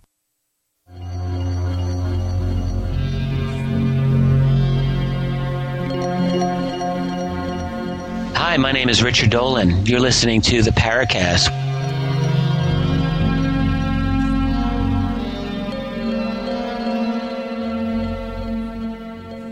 This is Garage Radio. And the reason we call it Garage Radio is I do it from my garage. No, I do not. I'm just telling stories. I set you up on that one, dude. Oh, you sure did. Harry Drew joins us with Ruben Uriarte. Now, this area covering Arizona with Kingman and Sedona, all that, would we, Chris, consider this what is called a window area because it is sensitive to odd events? Ab- absolutely.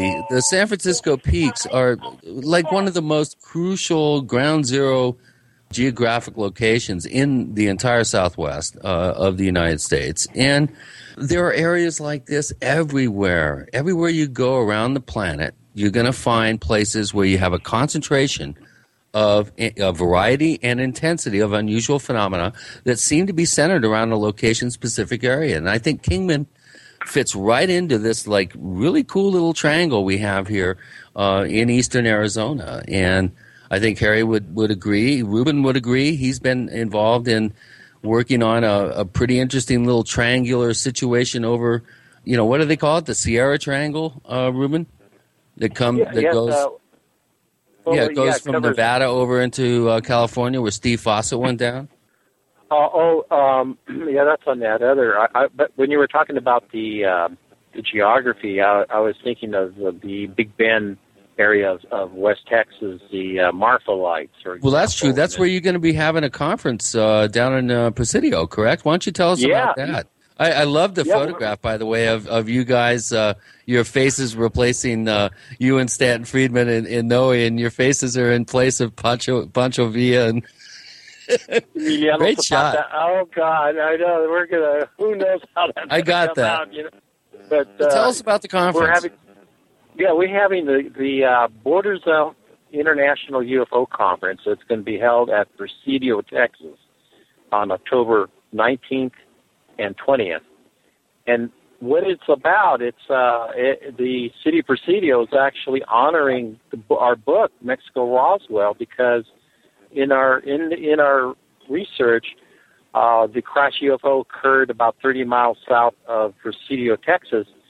Well, the uh, the, the director of of uh, Department of Tourism really liked the idea and and decided let's have a UFO festival centered on this whole case, and at the same time invite prominent people, uh, other other researchers. Uh, we'll have a a lot of events to promote tourism. So this is going to become like another Roswell event, and uh, we're really looking forward to it. Uh, it's going to be really uh, an, an interesting. Uh, we, we, at the same time, the reason why we say international, right across the border, the city of Ojinaga, which is our the border city to Presidio, our, our our friends, our Mexican investigators, are also going to be putting on the UFO conference. So we're we're seeing UFO conferences on both sides of the border.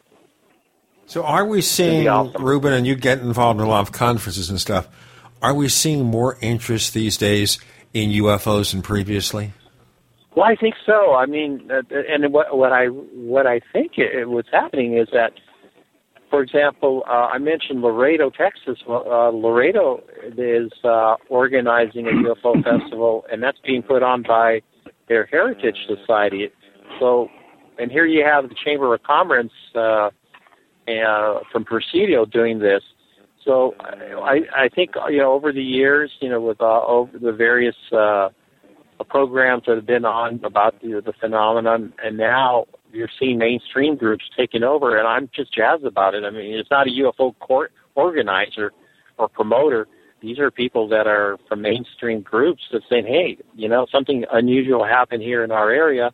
Let's focus on on on, on that." And you know, perhaps it'll bring tourism, but it'll also bring attention to the phenomena. But do you wonder also in a case like that? whether the real concern is to learn more about the phenomenon or to bring in the tourists and the, filling up the hotels and the concession stands. Yeah, it's it's it's a, it's a little bit of both. Yeah, I mean, you know, they're they're interested in. Well, Gene, there's a trade-off. Yeah, it's, it's, a trade-off. It's like sure. everybody wants to be Roswell. Aztec, you know, kind of made their stab at it. It, it, I think it's it's it's a good thing because people get jazzed, they get uh, intrigued, and then if they're motivated, they actually do their research, find out the facts, and then, you know, draw informed conclusions. Well, certainly if other areas other than Roswell that have compelling case histories are given attention, I think we all be grateful because I feel that we're so overwhelmed with Roswell as still the benchmark case, and it shouldn't be. So exploring other cases, exploring the Mexican Roswell or exploring the cases at Kingman – this would divert our attention from Roswell, and that's wonderful. I agree. Yeah. well, I agree. I don't know about. Uh, Maybe we should have a Kingman UFO but, uh, conference. That would be interesting because Kingman has so many things. You know, it's interesting. On the way to Las Vegas, this most interesting, most recent trip, we stopped at one of these mini marts to get some coffee and all that stuff and I saw this little area where they had these Area 51 postcards. So they've got the UFO legend down pat over there. Of course, I then showed him the license plate on my car, which Chris knows what that says. He's, oh no, you're one of them. what, what is your what is what does your license plate say? Uh, Mr. MIB, I think, right? It's the MIB, and it comes from the oh. lines of the Will Smith song we are the MIB, the Galaxy Protectors, the MIB. I, yeah, my license plate says ET Amigo. Si, senor. See? We're starting a trend here. You know, the motor vehicle bureaus in Arizona New Mexico and Nevada should be pushing this UFO connection. Uh, I'm sure they will. We have to see how that goes. Just a quick look at the future before we let you go, Harry. For Kingman, what can we do today to try to validate more of the details of this case? We're talking about something that happened 59 years ago, and obviously a lot of the key people are no longer here. What can we do today to go over the loose ends and see what's going on? Put to me? Yep. Yes. You're Mr. Um, Kingman. Well, get to Arizona. you know, I can't wait to talk to Ruben uh, about the triangle or boomerang uh, shape craft. I don't, I don't know the difference um, uh, as far as configuration exactly because they both seem like about the same thing. But um, they're here, and we still have the same flyway, um, and UFOs are seen here. Uh, one or two, sometimes six or eight, and not like I described from 1953, but um, they're they're happening, and it's almost uh, once a week, sometimes uh, just several times a month. Okay, and, this is seeing UFOs. Obviously, we're not seeing more crashes. Yeah, and and they're flying. We talk about uh, Las Vegas across the desert floor. If you look, you can almost snap a line right state uh, straight south by southeast. Goes right through Red Lake, the Hualapai Valley, and right on out, uh, uh, heading south. And that just they fly right through that. And people see them all the time. People driving down uh, Highway 9, modern day Highway 93 uh, coming from Las Vegas or going to Las Vegas, uh, you're apt to see one if you turn on 68 headed towards Laughlin, Nevada, going across Golden Valley. Uh, you're liable to see one fly through there, and it, and they're low. And from what I've seen, uh, in my vernacular, I would call them machines. Okay, what Harry Drew, tell our listeners very quickly where they can find more information on the things you do. Uh, you can find more information at my website at www.kingmanufocrashes.com. Thank you. Ruben, where can we find more of your stuff? Oh, it's uh, www.roswellbooks.com. And Chris O'Brien, how about you? Hey, I'm right here at the Paracast. Uh, we urge everybody to participate at forum.theparacast.com. My website is Our Strange Planet. And by the way, you can find us on Twitter where we are known as the Paracast. And also, you can check out our site at theparacast.com. To Harry Drew, Ruben Uriarte, thank you both for joining us this week on the Paracast. Thank you. Uh, thank, thank you for inviting us. Thank you.